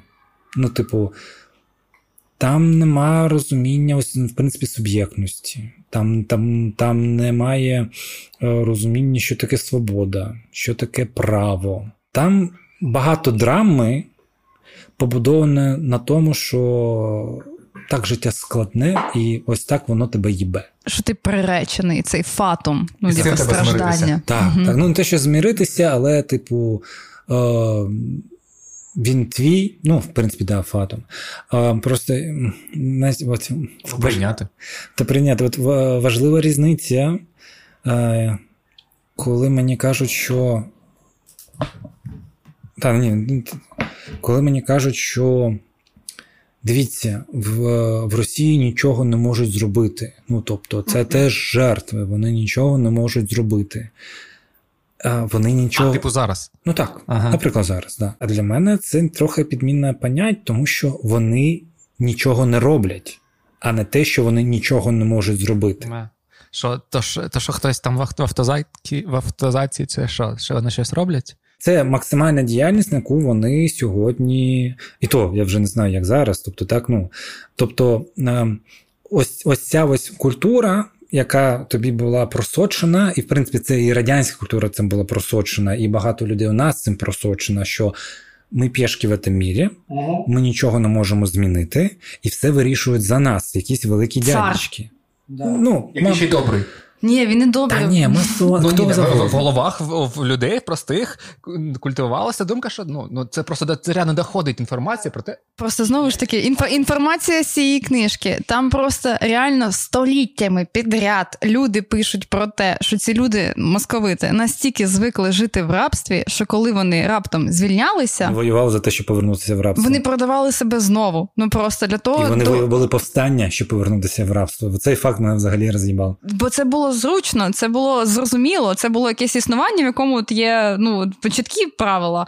А брати відповідальність за своє життя і за свою країну це типу, було тумаче. Ніхто не хотів за цим займатися. Так, стану на бік слухача. По, по... Хочу детальніше про це, нічого про це не знаю. Про вести війну, щоб повернутися в рабство. Ну, повстання, кріпосні восстання після цього закону про звільнення. Тобто в деяких регіонів були військові повстання за те, що вони хочуть повернутися в той статус, який був. Серйозно? Так. Єбать. Ну, так а там були в цій книжці, яку я читаю, страшні е, страшні теж історії про те, як люди по 4-5 разів ну, перепродавали себе в рабство. Їх звільняють. Вони такі, ні, дітей своїх продають в рабство, це було нормально. Ну, типу, це було абсолютно якийсь такий тип існування, який вважається от суцільною нормою. А от е, Рицак пише, що українці бляха про, ну, вопреки всьому, вибачте, ну, типу, гуртувалися і і чинили спротив. Я читаючи цю книжку і усвідомлюючи, що її в Росії ніхто не читав, то що її там ясно, що немає. Ці документи на російську не перекладалися. Думаю, боже мій, яка, яка жесть. Не дай Боже щось знайти подібне про Україну. коротше, І взагалі побачить, що ну, моя картина світу може не настільки однозначна, як вона мені здається, з точки зору того, що таке була Україна. Але знову ж таки, я читаю цю книжку, доходжу до фази, коли якийсь із мандрівників е, виходить з Московії і пише, що він от нарешті потрапив в козацьку Україну. Так буквально пише, каже: Боже, як тут класно! Тут кожна остання хата набагато краще, ніж найкраща московська світлиця. Тут люди охайні, ввічливі. Мене так на серці просто добре стає. Сам факт того, що він, блін, настільки розмежовує той іноземець в ті часи, там якомусь 1600 році у Московію і у козацьку Україну, вже робить на серці тепліше. Так, чим відрізняється в основному основному культури українські і російські, те, що українська культура вона пронизана баж... ну, боротьбою і відчуттям свободи, і прагнення до свободи і гідності. Гідності, так чому тут е, гірше заходила колективізація? Ну це теж ну менталітет, а, бо ну, українці е, е, радо більше будуть кооперуватися аніж, ну, типу, тобто, щось більше схоже на бізнес і капіталізм, ніж окей, ми тут нічого не не, не вирішуємо, і немає нічого е, свого все спільне. В всіх цих питаннях це немає нічого такого прямо однозначного, але. Ні, звісно, да, це ну, узагальнення. Так, так, узагальнення, але я про те, що ось ну, основна різниця ось в чому. Тобто. В Росії нема прагнення насправді нічого міняти, тобто там навіть умовно люди, які не підтримують війну, вони просто не хочуть, щоб відбувались військові дії, і умовно, щоб влада змінювалась, і умовно, щоб там не крали. Але якесь інше цінностне розуміння, до чого би прагнути мала Росія, її немає концептуально. Типу, так в Україні це ж таки земля певного анархізму типу, о, такої занадто суцільної свободи, де кожен собі, скажімо, встановлює свої закони, бореться за своє. В принципі, ми це теж відчуваємо, що е, в нас є там зараз велика категорія людей, яка. Противостоїть Росії, і всередині нас всередині нас ми відчуваємо багато, скажімо, тем, які є на тендітними, відчутними для певних категорій. І тобто ми через них маємо свої дискусії всередині, але це теж є нормально. Ось 13-14 рік, типу Майдан. Це якраз таки ось ця точка спротиву, ну, після якої у багатьох змінилися певні орієнтири і розуміння. Я пам'ятаю, що я ось 11-12 рік я був е, захоплювався новою французькою хвилею і французькою буржуазною революцією 67-го році. Як кінематографісти досить активно приймали в ній участь, е, як вони пригали на ці е, не знаю, як це штори, не штори, завіси завіси е, на Канському кінофестивалі для того, щоб щоб Канський кінофестиваль не проходив, бо немає права насолоджуватися кіном, поки в країні відбувається революція. І 13-й рік, коли все почалось, у мене ось такі настрої були. Нарешті наша наша революція, наша ось вона, ось вона, яка е, змінюється. І насправді вона такою частиною була. І Українці також, ну ось ми теж кажемо, що в автозаках там, типу, росіяни, ми ж теж прийшли до супротиву поступово. Ну, типу, такого серйозного супротиву. Спочатку просто вийшли, встали. Вийшли. Потім відреагували на насильство. Так, побадалися. Але ну знову ж таки, не, незворотні затрати, і чим більше насильства, тим більше людей. Вахої виходять. Так, так. Тобто різниця в Україні, те, що умовно побиття е, беззбройних людей, які не чинили опору та не якось загрожували комусь. Це коли під стелою 29 листопада побили студентів, була точкою неповернення для змін в країні. Тобто тоді вийшли люди, яким було вже плювати там на Європу, на Європу. Сам факт, там, скажімо, чіпати, а це були переважно студенти, е, чіпати дітей це було неможливо в уявлення українців. А смерть Сергія Негояна е, на Грушевському, перша смерть на Майдані, це була в принципі точка неповернення. Тобто. Після цього у людей не було в голові, що можливо якось домовитись з цього приводу. Тому що ну все, це е, перейшли кордони. Ми ми до цього приходили. Ми до цього приходили, але реакції в нас були вже немале. В чому там ось теж там про Білорусь, різницю з Біло, з Білорусю, те, що вони дуже довго дозволяли робити ці мілкі, е, мілкі речі, скажімо, маленькі речі, побити людей, посадити, там щось когось там е, увести. Вони, як як скажімо так, вони, але при цьому ось ця ліберальна думка, вона трохи небезпечна. Типу, що мовно, ми все ж таки, ми як народ вирішуємо наше майбутнє. Але якщо ви 26 років дозволяєте робити такі безчинства та, скажімо, цементувати подібну авторитарну владу, то коли ви через 26 років виходите і кажете, що ми так більше не хочемо, то, блядь, ніхто вас слухати не буде. Бо влада чим далі, тим сильніше розуміє, що можна. І саме тому в Україні, ну, типу, силовики не були такі, ну. Агресивні, да, впевнені, як в Білорусі і в Росії.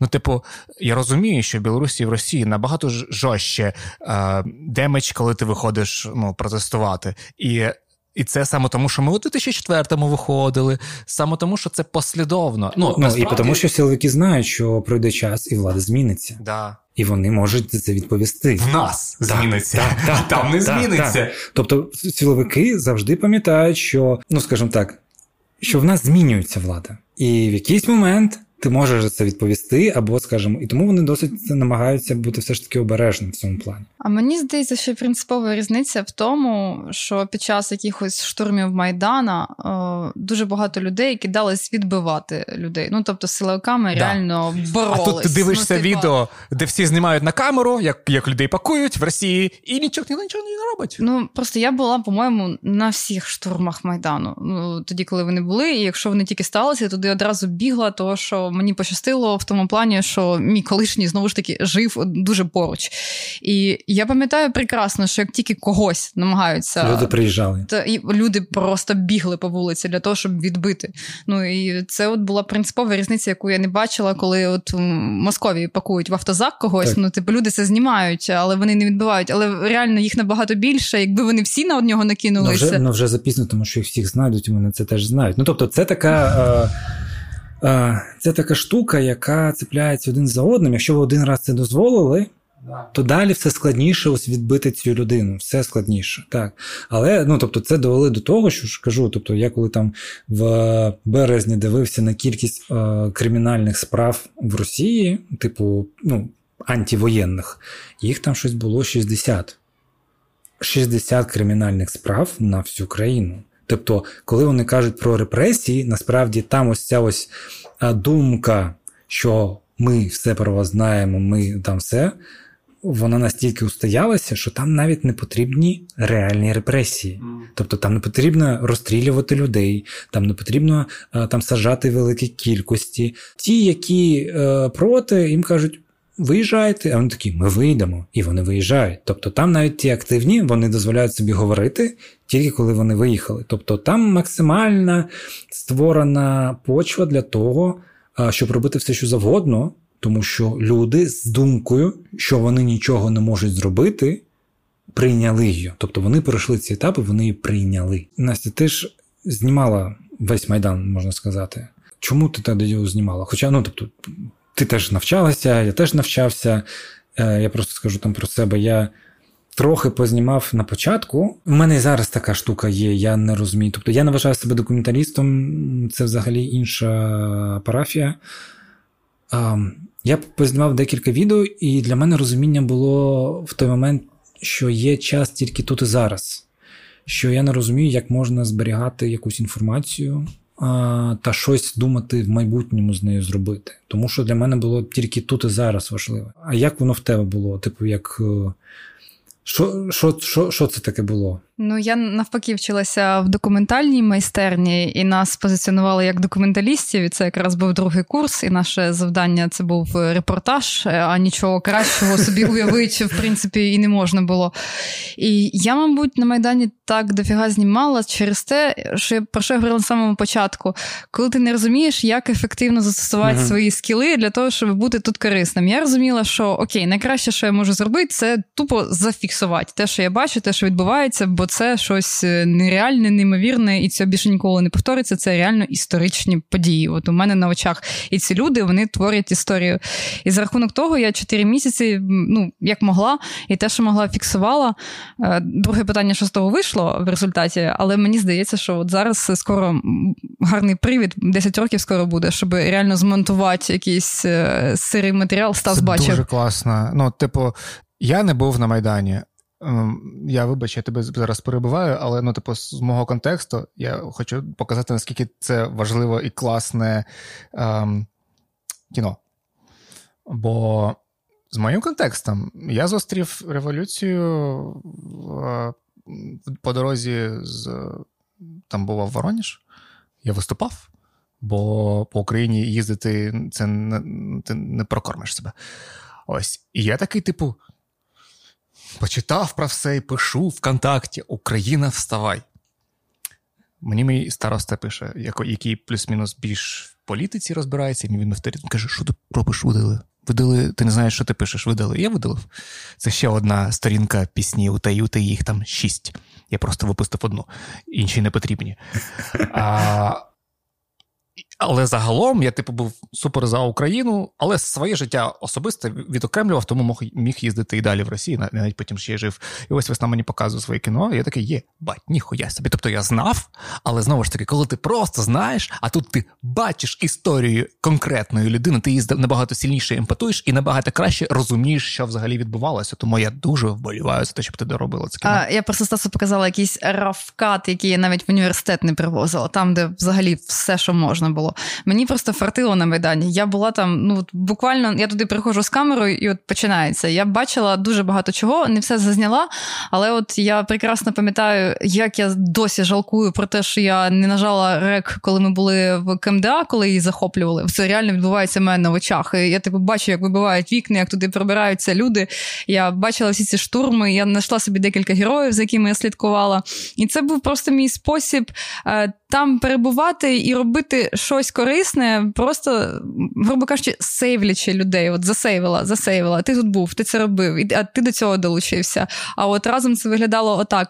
І я не те, щоб ну, якби мала суперамбіції стосовно того, що це буде якийсь суперфільм в результаті, і від який війде в історію. Але тоді ну, було враження, що це найкраще, що я зараз можу запропонувати майдану як особистість. Окей, я різала там бутерброди, я там ще якісь функції виконувала, але з усього, що я робила, найкраще от виходило саме це. І за рахунок того, мені дуже жаль, що я тоді не доробила це кіно в тому вигляді, в якому я хотіла. Але знову ж таки, мені не вистачило ні особистісного якогось. Ем, стержня, ну, типу, не знаю, сили на тому етапі, розуміння, що це важливо. Я я вигоріла. Ну, типу, я дійсно за ці 4 місяці просто я я не пам'ятаю а, квітень, я не пам'ятаю травень толком, ну, типу, після Майдану. Ну, типу, це було просто якесь суцільне вичнення після цього всього. Я навіть погано пам'ятаю анексію Криму, якщо чесно. Ну, типу, ну от настільки мене от все це тоді висмоктало, і я відчувала, що я я, я не те, щоб перенаситилася, але у мене вже не вистачає сил. І мені дуже жаль, що я якби так до кінця і не довела ту справу, але я дуже сильно вірю, що я все-таки це зроблю. Слухай, ну це матеріали, які насправді мені здається з часом о, можуть ну, е, сформуватися в щось. Ну тобто вони актуальні в момент, потім вони, типу, не актуальні, а через час вони знову ще більш актуальні, бо це, ну, типу, рефлексія важлива. Так, так. Це історія національна. В чому в мене проблема з документальним кіно? Тобто, от як ти кажеш, вимкнути рек і вибрати собі героїв. Я собі не можу дозволити перейти це особистий кордон якоїсь людини. Mm.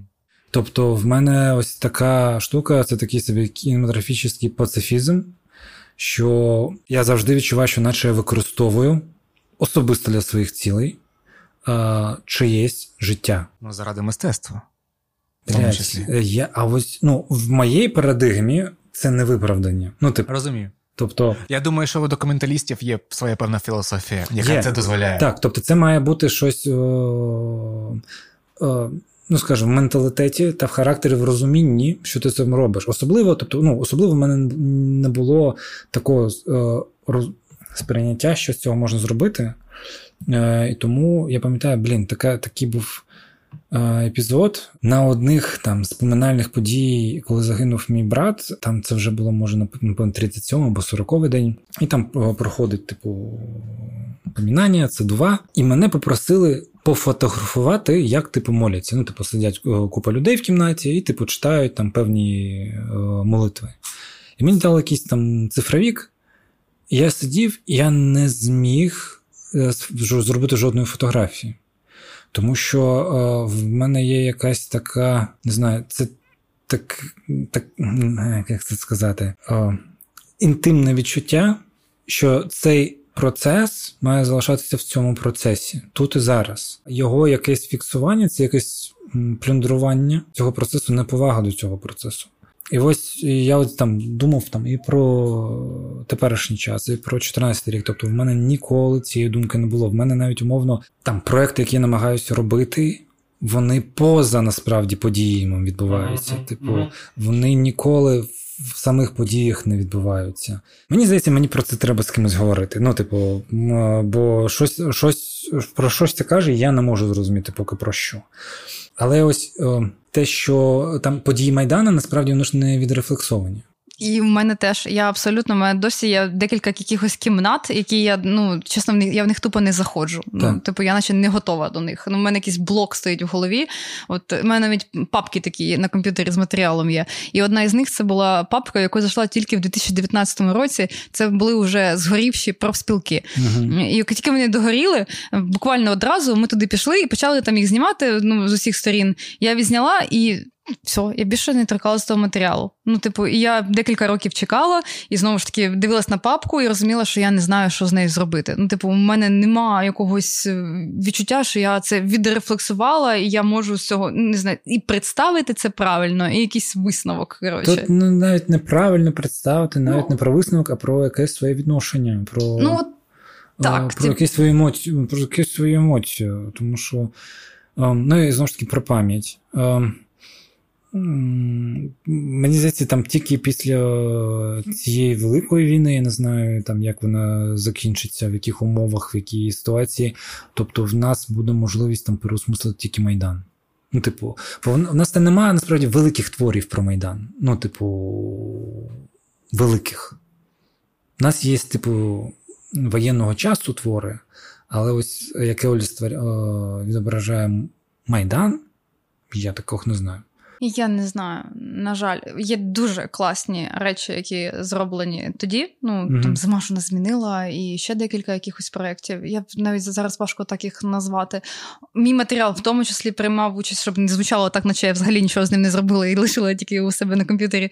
Е, багато проєктів різних е, було зроблено документальних, е, і в нас в тому числі був університетський альманах про це моєї групи, де купа мого матеріалу. І якось це все було показано і обговорено обговорювалося, і ми це постійно де могли. Не знаю, просували для того, щоб в тому числі дискусію про це піднімати.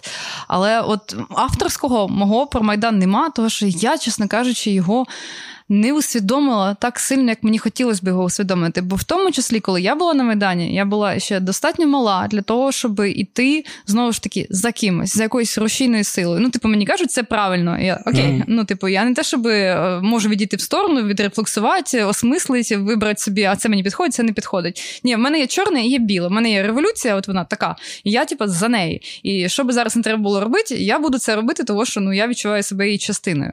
Але так, щоб я за неї вийшла, мала змогу її побачити в цілому. Ну я боюсь, що я навіть зараз до цього не наблизилась. І мені через це одночасно і, і сумно, і в той же час я до себе не сильно дойобуюсь в тому плані, того що це дуже велика відповідальність е, осмислити майдан. Ну, типу, і авторськи його подати, ось сказати, от моє ставлення до нього. Ось я я от то, що в будь-якому разі, те, що ти зробиш, е, це позиціонування в тому числі. Так, ну, ну це ж все про ну, ж таки дискусію, певно. Ну, типу, твій окремий твір не не робить цю подію однозначною. Ну, тобто, це про якийсь обмін. певно. Але це висловлювання? Вислов, про висловлювання, так, це про висловлювання. Це про висловлювання. Це, типу, як почати цю дискусію, якою тезою? Mm. Прийшла смс, називаємо це так. Ну, мені здається, так все починаються всі великі події. У всіх у нас є там 24 лютого людина, яка прислала тобі смс-ку, або ти кому прислала смс-ку. Так? Е, це з певного дуже простого меседжу. Ну, Воно з цього і починається. А а як, е, Стас, ти кажеш, тебе не було на Майдані? А як Майдан сприймався з з дистанції, коли ти ну, не відчував того вайбу, називаємо це так? Ну, як він сприймався? Я розумів, що Янукович це піздець. Вже тоді мені вже було 23. А, І, ну, типу, я уважно слідкував, був подумки там. Не те, щоб я був дуже усвідомлений, але моє оточення, на щастя, якраз мене так скоригувало. Типу, да, ти в смислі, естественно, це класно. Естественно, євроінтеграція, естественно, типу, Янукович це не варік, і Рашка це не варік. І я такий, ну да, окей. І це мене, типу, поставило е, тоді в однозначно вже про українську позицію, про майданівську. Але знову ж таки, в мене не було грошей. І я тому, типу, дуже сильно відокремлював особисте. Бо мені треба виживати, бо я поставив собі за ціль е, домогтися так, щоб жити чисто ну, будучи артистом. Тому ну, я нічого не робив. Я тільки був просто за і навіть не постив нічого, бо я не відчував компетентності. Але Крим я відчуваю і окупацію, я відчуваю і пам'ятаю краще, ніж Майдан, бо це вже взагалі на голову не налазить. Це в смислі. І одночасно з цим відбуваються події ще й в Донецьку, а до них я ставлюся так, типу. Ну, я я пам'ятаю, як я приїжджаю в Харків, а мені мої друзі, до речі, Ярослав Раф, який зараз співвласник бару Space Медуза, осередку українськості, я так це називаю в Берліні. А, Він мені каже, що там у вас? ДНР? Я так, да який ДНР? Блядь, зараз туди-сюди і все. Я впевнений був в цьому. А потім ти розумієш, що щось якась хуйня відбувається, і думаєш, блін, треба виходити на мітінг. Ти виходиш на мітінг за Україну, потім виходиш ще раз, і на другому мітінгу в тебе літять камні. І на третьому вбивають людину. І на третій ти вже не йдеш, бо ти думаєш, їбать, ну його нахуй. Ну тоді. Ну, Бо да, було дуже багато людей, які, ну, типу, за Україну, ви що, ребята, гоніті. Але було страшно, бо з іншого боку, були не тільки, ну, типу, проросійські люди з Донбасу, а були реально приїжджі. Ну, типу, ти чуєш цей говор не Донецький, ніхуя не Донецький. І ти думаєш, єбать, якого хуя це ж мій Донецьк. І ти його тупо втрачаєш, ну, типу, тимчасово. І ну, оце була особиста трагедія. Тобто, воно було отак: от Майдан, все клас, давайте, Крим, їбать, що, Донецьк, сука, пізда, нахуй. А потім такий: ну ладно, в мене своє життя, я поїхав в Росію жити. Ну, сюр. Я, Але ну, я оправдовуюся нейробіологією. Ні, насправді, слушай. Е- всі ми ці процеси по-різному проходили. Тобто, я скажу, всі ми е, для кожного з нас, це моя думка, війна почалася в різний момент. Але триває досі для кожного. Е, мені здається, е, зараз вона почалась для кожного. А, і... Ну да, ну да. Але ну просто я про якийсь момент нещодавно я зрозумів, що бляха, ця війна триває ну, мінімум з Майдану мінімум з 13-го. Ну так, так, так, так, так, так, так і є. Ну тобто, це тот речах, який, типу. Ну, е, ну в смислі, я розумію, що так і є. Але тут я відчув все по-справжньому, що ось це була точка невозврата. Саме з цього моменту Росія вирішила, треба повернути Україну назад, бо вона відбилася від рук. І ось е, тут, тут я думаю, що хтось скаже: а так нахуй ви на Майдан-то виходили, блядь. Ага. А, от не виходили б, нічого б не було б, жили б нормально. Виходить, дякую, дякую. Е, Нормально би жили би, всі би дружили, не було б оце, ми всі би були в одних наративах. Долар по 8. Долар по 8, да, да, все було б нормально. От нехуй було виходити, і все було б нормально. Тільки була б Білорусь. Так, так. Потім, якщо б ви в 22-му році а, спробували щось зробити, вас би нахуй розстріляли би. Як це зробили в Казахстані, як е, наїжджала машина в Білорусі це було б те ж саме у нас. І і ми дійсно платимо велику ціну, величезну ціну платимо. Ну, типу, вона не не посильна для уявлення. Неосяжна. Неосяжна, так. Тобто, це ось оце розуміння насправді, що е, ми чекаємо дня перемоги. так, Ми прагнемо, ми до нього намагаємося наблизити, так, типу, хто як може до Дня перемоги. Але насправді, коли цей день перемоги настане це стане перший день трауру. Тобто відчуття цієї там якоїсь ейфорії, мені здається.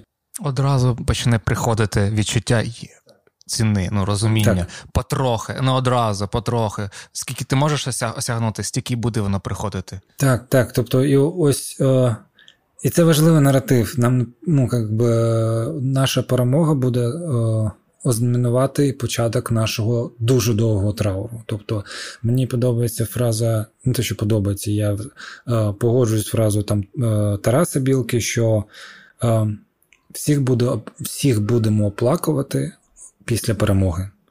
Тобто, і про це ось, е, ну тобто. Майдан так поворотний для мене був. Я я втратив по факту Крим. Я втратив е, батьківщину. Я... Е, це ось знаєш, ось про це, що хтось, наприклад, там в квітні сказав: ну, після Бучі це вже неможливо просто пробачити. А, Да?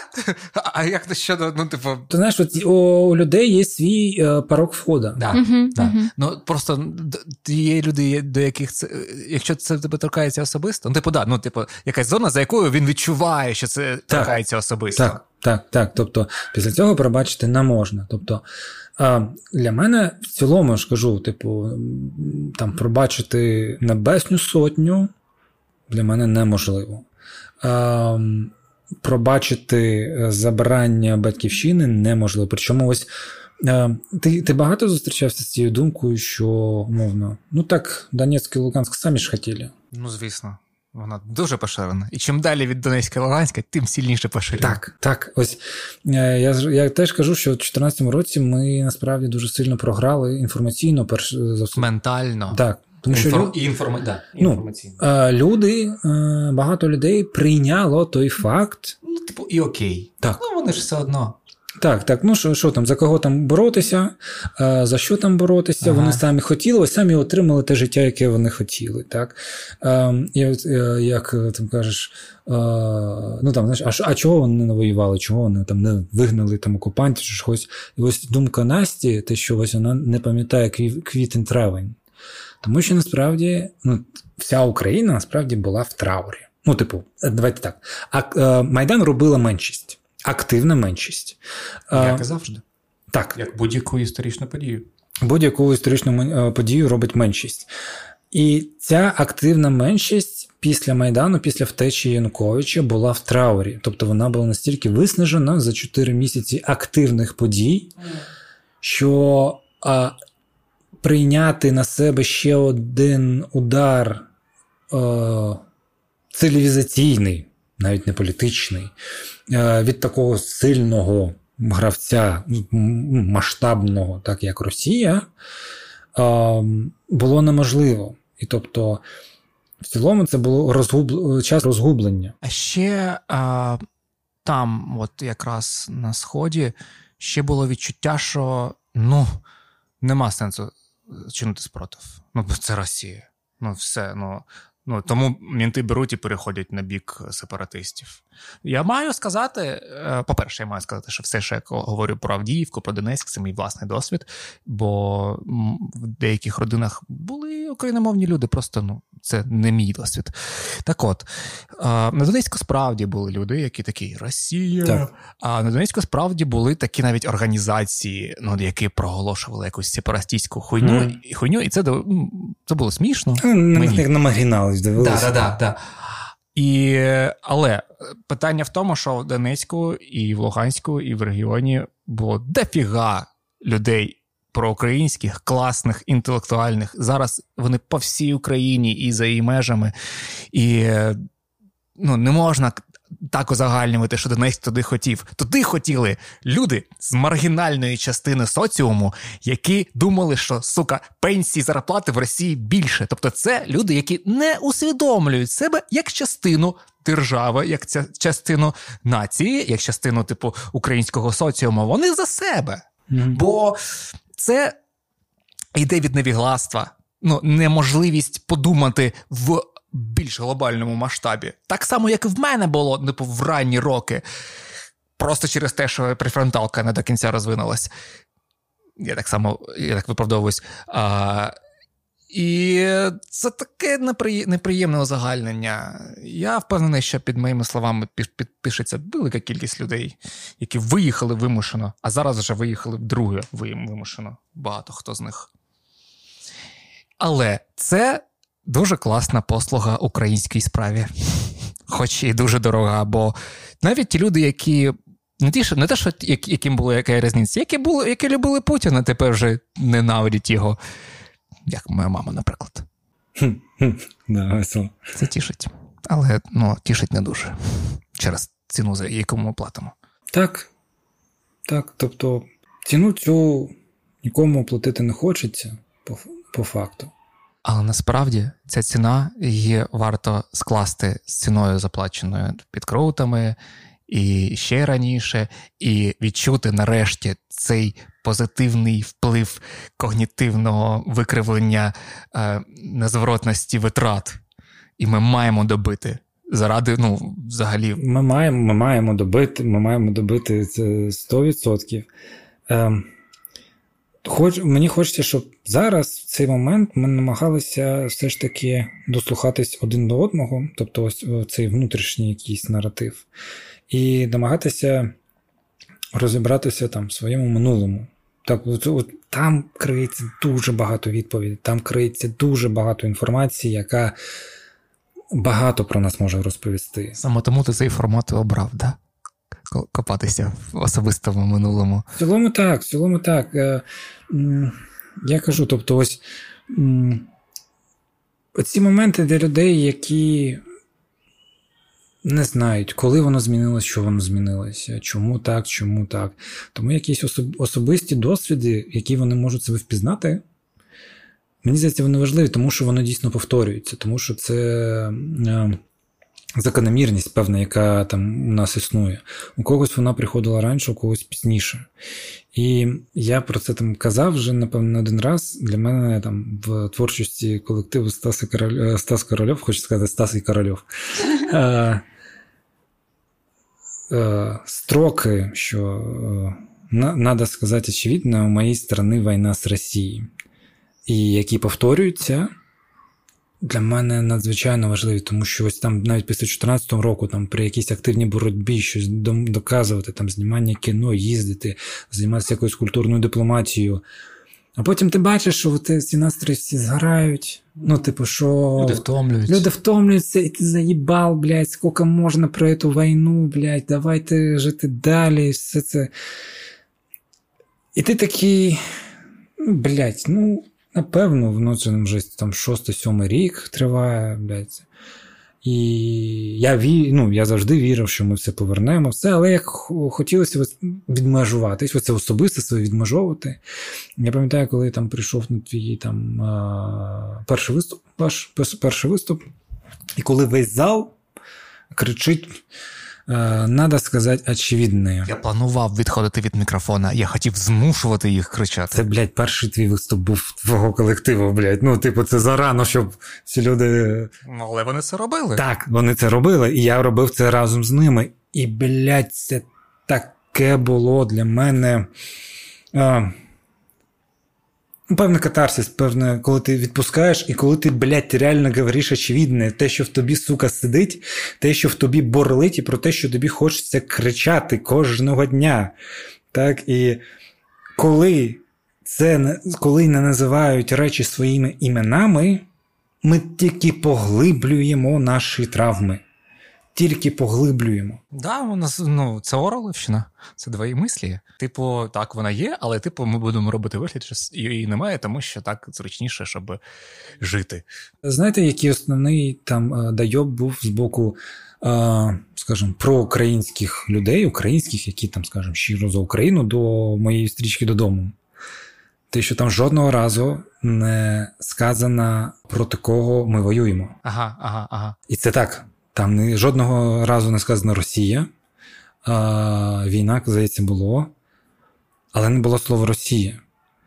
І я думав про це. Я думав, блядь, ну, типу, о, ну це ж очевидно, ага. що війна з Росії. Угу. А, Типу, всі це знають. Але я думав, чому в мене немає дійсно. У мене була одна репліка, була одна репліка, яка була вирізана на монтажі, бо вона не, ну, не лягала в, ну, скажімо, в рот актеру. Ні, ні, ну типу, її проговорював актор, а, а вона якась, ну, блядь, бу... ну, нескладна була, типу, вона не звучить. Знаєш, і я я її підрізав, е, і ну, з'являється глибина, типу, підтексти, вся хуйня, але чому але чому не кажеться очевидне? Я думав, і я прийшов до думки, а тому що ніхто не називав це вголос. Особливо, скажімо, люди, які е, живуть трохи поза війною. Вони не любили про це говорити. Вони казали, «Еті события, е, ну, вони максимально якісь ефемізми для того, щоб називати війну війною. Це як зі смертю. Ми ж в культурі боїмося смерті так. і не і стараємося не говорити про неї, і коли вона приходить, вона нас розйобує в пізду.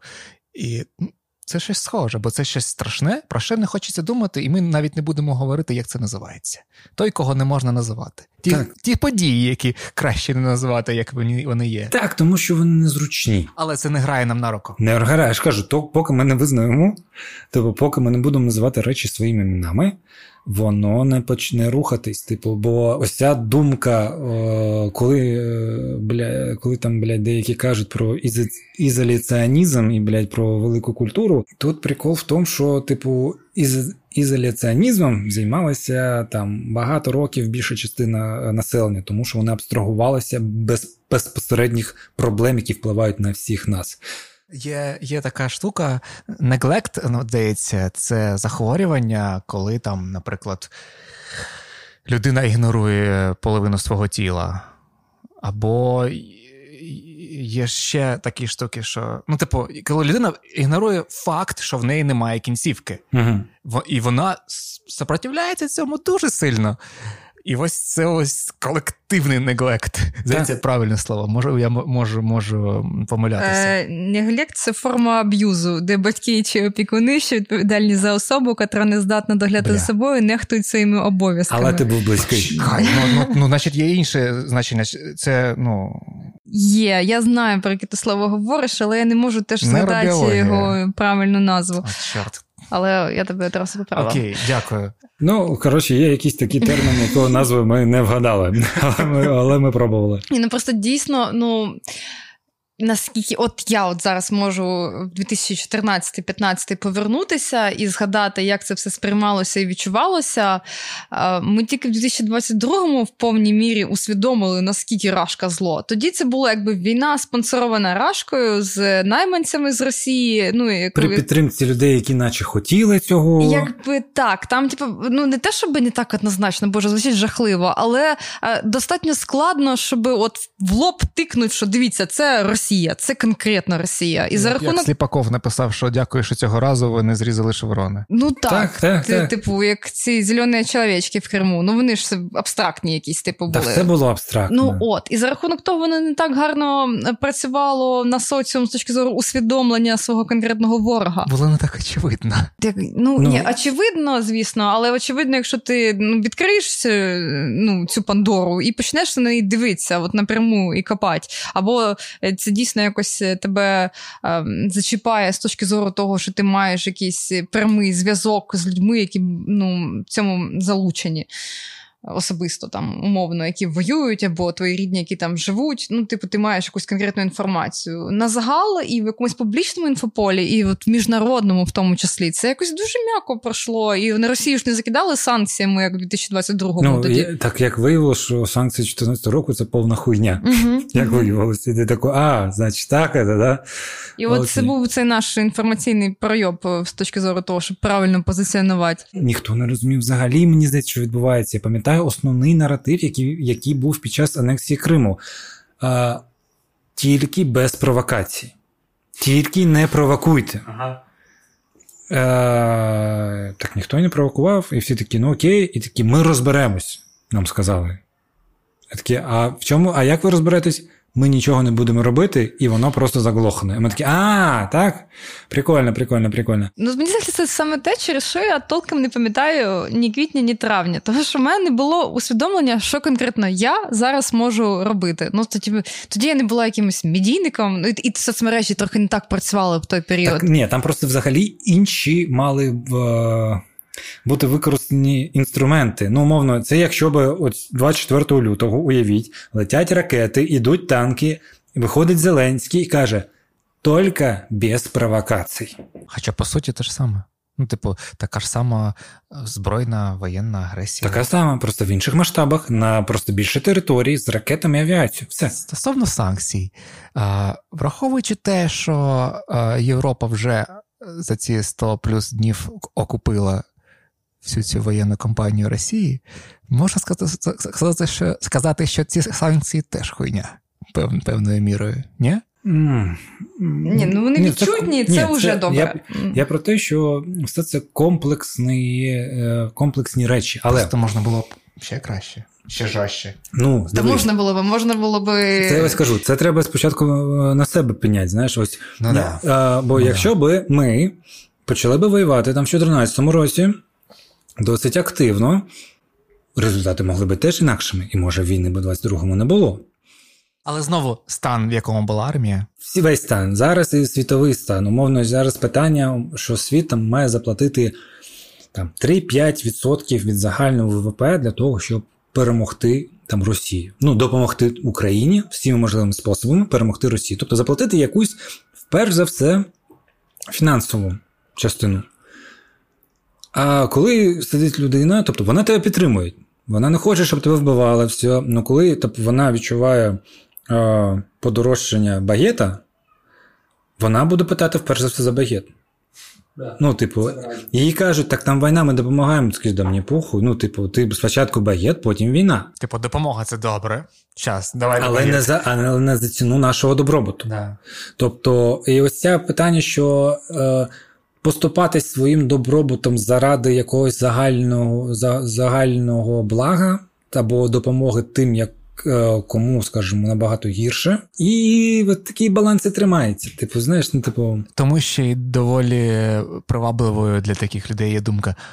А що їм допомагати? А вони ж там взагалі кажуть нацисти. Ну це... А ні, от ці наративи в Росії в принципі дуже вміють закидувати. Так, але він вони привабливі для людей, які розуміють, що допомагати Україні це робити гірше собі і подорожчанню. Ну і і що це дорожче багет. Ну знаєш, на нацисти це вже така досить штука, яку важко повірити, але в контексті Ну просто віддайте їм ці території, які вони захопили. Просто відмовтесь йти в НАТО, просто відмовтесь від ядерної зброї. Типу, ми такі, так ми, блядь, все це вже робили. І воно ні разу не допомогло, а стало ще гірше. І ми знаємо, що якщо так робити далі, буде ще буде гірше. ще гірше. Так, і я пам'ятаю, як я виступав під якимись французами. І я їм сказав. Е, фразу, а вони знаєш, прийшли подивитися, як на атракціон. Типу кіношку, там щось таке, там у, там так, ой, там на червоно е, хрест, е, хрест збирали гроші. І я їм кажу фразу: ви зрозумієте, якщо б не революція в Україні 4-го року, якщо б не революція в 13-му році, якщо б не війна в 14-му році, і якщо б не зараз супротив українського там народу проти загарбника, зараз би ракети летіли не в Київ та Одесу, вони летіли би Вільнюс, Польщу, а може долетіли би до Парижа. І всі зробили так. Отак, тобто вони не можуть собі уявити думку що це можливо. Так і у нас не могли уявити собі думку, що на Київ полетить. Ну, Ось. Ну, типу, всі думали: о, окей, е, загострення на кордонах, е, така Там багатична армія. Побах, ну окей, на сході вони активізуються, але так, щоб вони по Луцьку там ударили, а по Львову кинули ракети, а Львів за що? Ну, типу, і всі ці інші ну, штуки. Та, та, ну, та. Це взагалі важко було, в принципі, кому-небудь уявити до 20. Ну, комусь можна було, звісно, хтось був краще трохи готовий до цієї але, реальності, але ніж більше людей. Це емпіричний досвід, коли, ну тобто ти в цьому не бачиш нічого раціонального, угу. бо, типу, який сенс в цьому? Але світ так не працює. Це не про рацію. Не, Це не про. Е, на жаль, е, якщо задовольнити умовно агресора, ну тобто сподіватися на те, що агресор буде задоволений, ну чимось ти його задовольниш, і він не буде робити гірше не спробуючи себе захистити, це просто питання часу. Це ж перше правило перемовин. Не йдіть на поступки агресивному перемовнику, бо це не задовільніть його, це покаже йому, що можна ще. Так, так, так. Так. Не знаю, єдине, що я хотіла би додати, це стосовно з мовою пов'язаний. Що стосується усвідомлення і самоідентифікації себе як українця. Коли я познайомилася зі Стасом, він, звісно, був за Україну, але українською толком не говорив. Коли він прийшов перше до моєї мами, це треба було бачити, як він старався сформувати якийсь складнопідрядний текст. І Бо як я він... так само, як весна, жив по принципу, я розмовляю на мові, якою до мене звертаються. Але в основному до нього зверталися знову ж таки російською, тому що він російськомовний. І Як Стас за останні два роки вивчив мову за рахунок того, що особисто е, я його не те, щоб не шпиняла, а тільки намагалася підтримувати цьому, давала йому якісь книжки, і він мав середовище, де це заохочувалось, а не де його булили за те, що він російськомовний. Mm-hmm. Ну, Типу, я вражена. Тому що те, як він говорить зараз, е, це вже звучить принаймні приємно. Бо мотивація вирішує в першу чергу. Ну, типу, це було ну, декілька ну, поступових фаз. Спочатку я розмовляю тією мовою, якою там ну, до мене звертаються. Потім мені там пише Майкл Щур, каже, чувак, а що ви юко ведете ну, соцмережі російською? Ну, типу, ви ж вже навіть публічно українською розмовляєте. Я таки думаю, Ахузна. І правда. Ну, типу, а давайте, може, щось змінимо. Але без агресії, саме без да, того, щоб да, його да. забулить із гімном змішати, що він російськомовний. Ну бо це не працює так. Це я я скільки разів говорила з різними людьми, які російськомовні, і які говорили, що їх вони старалися е, розмовляти українською, вони хотіли перейти. Але коли вони чули, як умовно когось іншого російськомовного булять, всіх відкидало назад. Зачасту теж російськомовних, які переходять на українську, булять російськомовні, які кажуть, а ти ні неправильно говориш по-українськи. Я таке ходю теж знаю, бля, мене зайовую. І це жахливо. Хай вона буде кострубатою та українська на першому етапі, хай вона буде ламаною, хай вона буде з русизмом. Це якщо... обов'язковий елемент, обов'язкова фаза. Якщо людина старається, то їй треба в цьому тут, підтримувати. Знаєш, тут зараз теж велике питання просто для людей. Мотивація, що їм дає умовно українська мова, тому що для багатьох російська є рідна. Вони сприймають її як рідну, вони сприймають це як зазіхання на їхній особистий простір. Так. Ось ось е, це є теж така. Ну тобто, переходьте на українську, тому що е, Росія це зло. А вони, типу, це сприймають так. Ну це ж моя мова. Ну, типу, я ж не Путін, я ж не приходжу сюди з війною. Типу, вони прийшли. Я не підтримую танки, я е, і воюю, я і волонтерю, і все. Тут м, теж кажу, е, важливо кажу, вперше за все трохи вивчити, ем, просто попитати сім'ї їхню історію. Раз. Попитати їхнє відношення там до української мови, коли вони чули українську мову, чому не чули, а хтось говорив, а чому не говорили, а чому хтось перестав говорити, або чому, а чому вони ніколи не говорили? Типу, чому це питання ставало? Тобто, позадавати питання в своєму середовищі, вперше за все, типу, як е, в особистому середовищі це сталося. По-друге, це сприйняти знову ж таки українську мову це як маркер спільника та як маркер все ж таки відокремлення від е, російської, просто тому, ну, якби тому що коли ти говориш російською, тебе сприймають як частину руского міра. Так само, як і з культурою. Так, так, так. Тебе одразу апропірюють. В мене так було, типу, з моїми фільмами. Типу, ну і мені на це відповідало: ну так мені ж похуй, що вони думають, типу, часть я їхньої культури чи ні. Я не вважаю себе там частю, не вважаю. Я такий. Ну, проблема просто в тому, що через деякий час вони приїжджають на танках. Да, бо це, ну, типу, ти не рахуєш себе як частину російської культури. Але вони тебе не питають. Але ти сприймаєшся як частина російської ні, культури. Ні, вони тебе, як би кажуть, ти наш, і да. тебе не питають, да, хочеш ти так, бути нею, не хочеш її. Ми бути. тебе дозволяти йдемо. Так, так. Бо ти привід. Так, ну, типу, е, в чому концепція імперіалізму? Е, зневажати все інше і знищувати. І не питати не цікавитись і точ, точно не радитись з людьми, якими вони не вважають собі рівними. Хотів ще додати, що я в такому захваті зараз від того. Ну, по-перше, що в нас команда спілкуються українською. Вся ми, ну, типу, це цюр, ну такого ніколи ніколи не було. У нас було так: ми їздимо Юко, і в нас звукорежисер україномовний. Він дуже давно вже україномовний, і це ок, ну він україномовний. Ось Круто. Ми такі ширі, відкриті, все окей, всі різні. Ось, а зараз немає людини російськомовної в команді. І коли хтось заходить, там, ну знаєш, ти їдеш в потязі, хтось заходить з, з іншого гурту, і ти такий, ну і розмовляє російською, і ти такий, наче все окей, але трошки на нього косо дивишся. Ну, серйозно? Ну тут у нас тут шість людей, ми всі розмовляємо українською, що тобі складно чи що? Ну, ні, ну окей, звісно, окей, але ну, але є так багато людей. З якими ми обидва знаємо, що ми російськомовні, О, і ми обидва сука ламаємо язики і розмовляємо українською, і з кожною зустрічю це краще і краще. Це найкраще. Це топ. Це найкраще. І це... я знаю, що ці люди перейшли добровільно.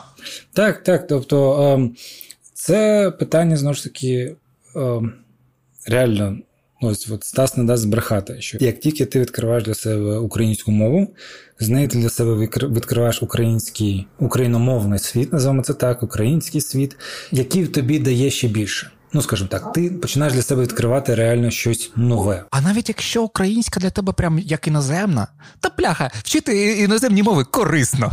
Чисто для того, щоб в тебе деменції потім не було. Да. ну. Вона буде пізніше, бо це, ну, типу, одне з найкращих, що можна робити для того, щоб довше бути в адекваті і не мати деменції. Я вже мовчу про те, що це в принципі просто нормально знати мову держави, в якій ти живеш. Ну да, ну да. І, взагалі, мені здається, що українська суперсексі. Я, до речі, по собі відмічаю. Я українською собі подобаюсь набагато більше, як я звучу, ніж російською. І я навіть чую по голосу, що коли я розмовляю ну, російською, я звучу вище, а українською трошки нижче. І це так дивовижно, того що ну я я кожен раз, коли на записі чую свій голос російською, думаю, боже, чого я так пищу? А українською це от е, прям лється. А ще е, ще один е, довід для того, щоб зробити свіч. Якщо українська для тебе не рідна, то розмовляючи українською, менша вірогідність, що ти скажеш хуйню, або, типу, ти тричі будеш думати, що ти кажеш. Ну так, бо ти більше думаєш перед тим, як сказати, і автоматичні реакції, які часто агресивні, і за які тобі потім соромно, вони, ну, типу. Ти більш зважено говориш. Це наш домашній лайфхак у випадку складного скандалу. Переходимо на українську, то що Стас не зможе просто випалити свій потік тексту на такій швидкості. Ну, Ми таке практикуємо, але ми знаємо, що це недавно, працює. Недавно була от прямо от кейс стосовно цього. От Стас реально, ми з ним сварилися, сварилися, сварилися, сварилися російською, тому що знову ж таки людина це рідна мова. А потім він сам перейшов на українську, і я прям пробачила його. Зразу дуже було видно, що він просто старається бути адекватнішим за рахунок того, що він робить зусилля над собою. Причому це навіть було не дуже свідомо.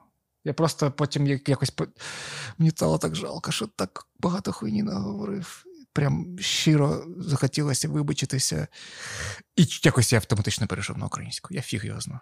Але скоро ти будеш приходити на українську частіше, того що я дочитаю цю книжку, і сам сказала: от да, дочитаю цю да. книжку збагнути я Росію, готуюсь, я і типа все хрена з тебе буду говорити російською. Ми вже в побуті. Ну до речі, цікава річ, хоча, якщо подумати, доволі очевидно, а простіше почати розмовляти з таксистом, з касиром українською, ніж з людьми, з якими ти довго е, спілкуєшся, бо знову ж таки досвід спілкування він тобі говорить, як спілкуватися далі, бо ти хочеш, ну типу, так само. І вдома це найскладніше перейти на українську. Я думаю, що у нас є зараз десь 10-15% української вдома, бо ми вже почали це робити. Але так, весна сказала, що вона читається книжку, ми переход перейдемо, і я вже готуюся, і це змушує мене вже зараз ініціювати більше української вдома. І Ще одне, нещодавно їхав я додому в таксі, як завжди, за дофіга грошей, бо це було о пів на одинадцяту, і співмав себе на думці, що я зараз думаю українською. Це не повторювалося ще, але це було так ахуєнно. Я такий думаю, оце перемога. Що три роки просто намагання спілкування українською і читання українською привели до того, що я подумав думку українською. Ахуєнно. Блін, насправді я не думав, якою мовою я думаю, але треба звернути на це увагу, тому що я я, я вже не я вже дуже погано пишу російською. Типу, ну в мене я українську погано пишу відверто. Тобто, в мене просто замішані обидві зараз мови. Тобто, це є типу така е, штука, що я не пам'ятаю, як це це правильно пише пишеться в російській чи в українській, типу, ну коротше, в мене така немножко поплавленість. Але якраз таки, ось про побут, ось про що я кажу, не відмовлю. Ну, що я раджу там людям, які там мають бажання переходити або не знають як, не ламайте себе. Не варто себе ламати, не варто з тими людьми, які все життя говорили е, російською, переходити різко на українську. Якщо це не ваше обидве там е, обоюдне бажання, кажу, коли ви почнете просто зовніш, ось я поставив собі за правило два роки тому з нові, нові знайомства починати з української мови. І я так для себе раз відкрив велику кількість україномовних людей. Два велика кількість людей, які російськомовні побуті зі мною спілкуються українською. Три, що насправді ось я так. Публічна діяльність ми там вже теж три роки повністю на українській мові, там соцмережі, е, спілкування на публіці повністю.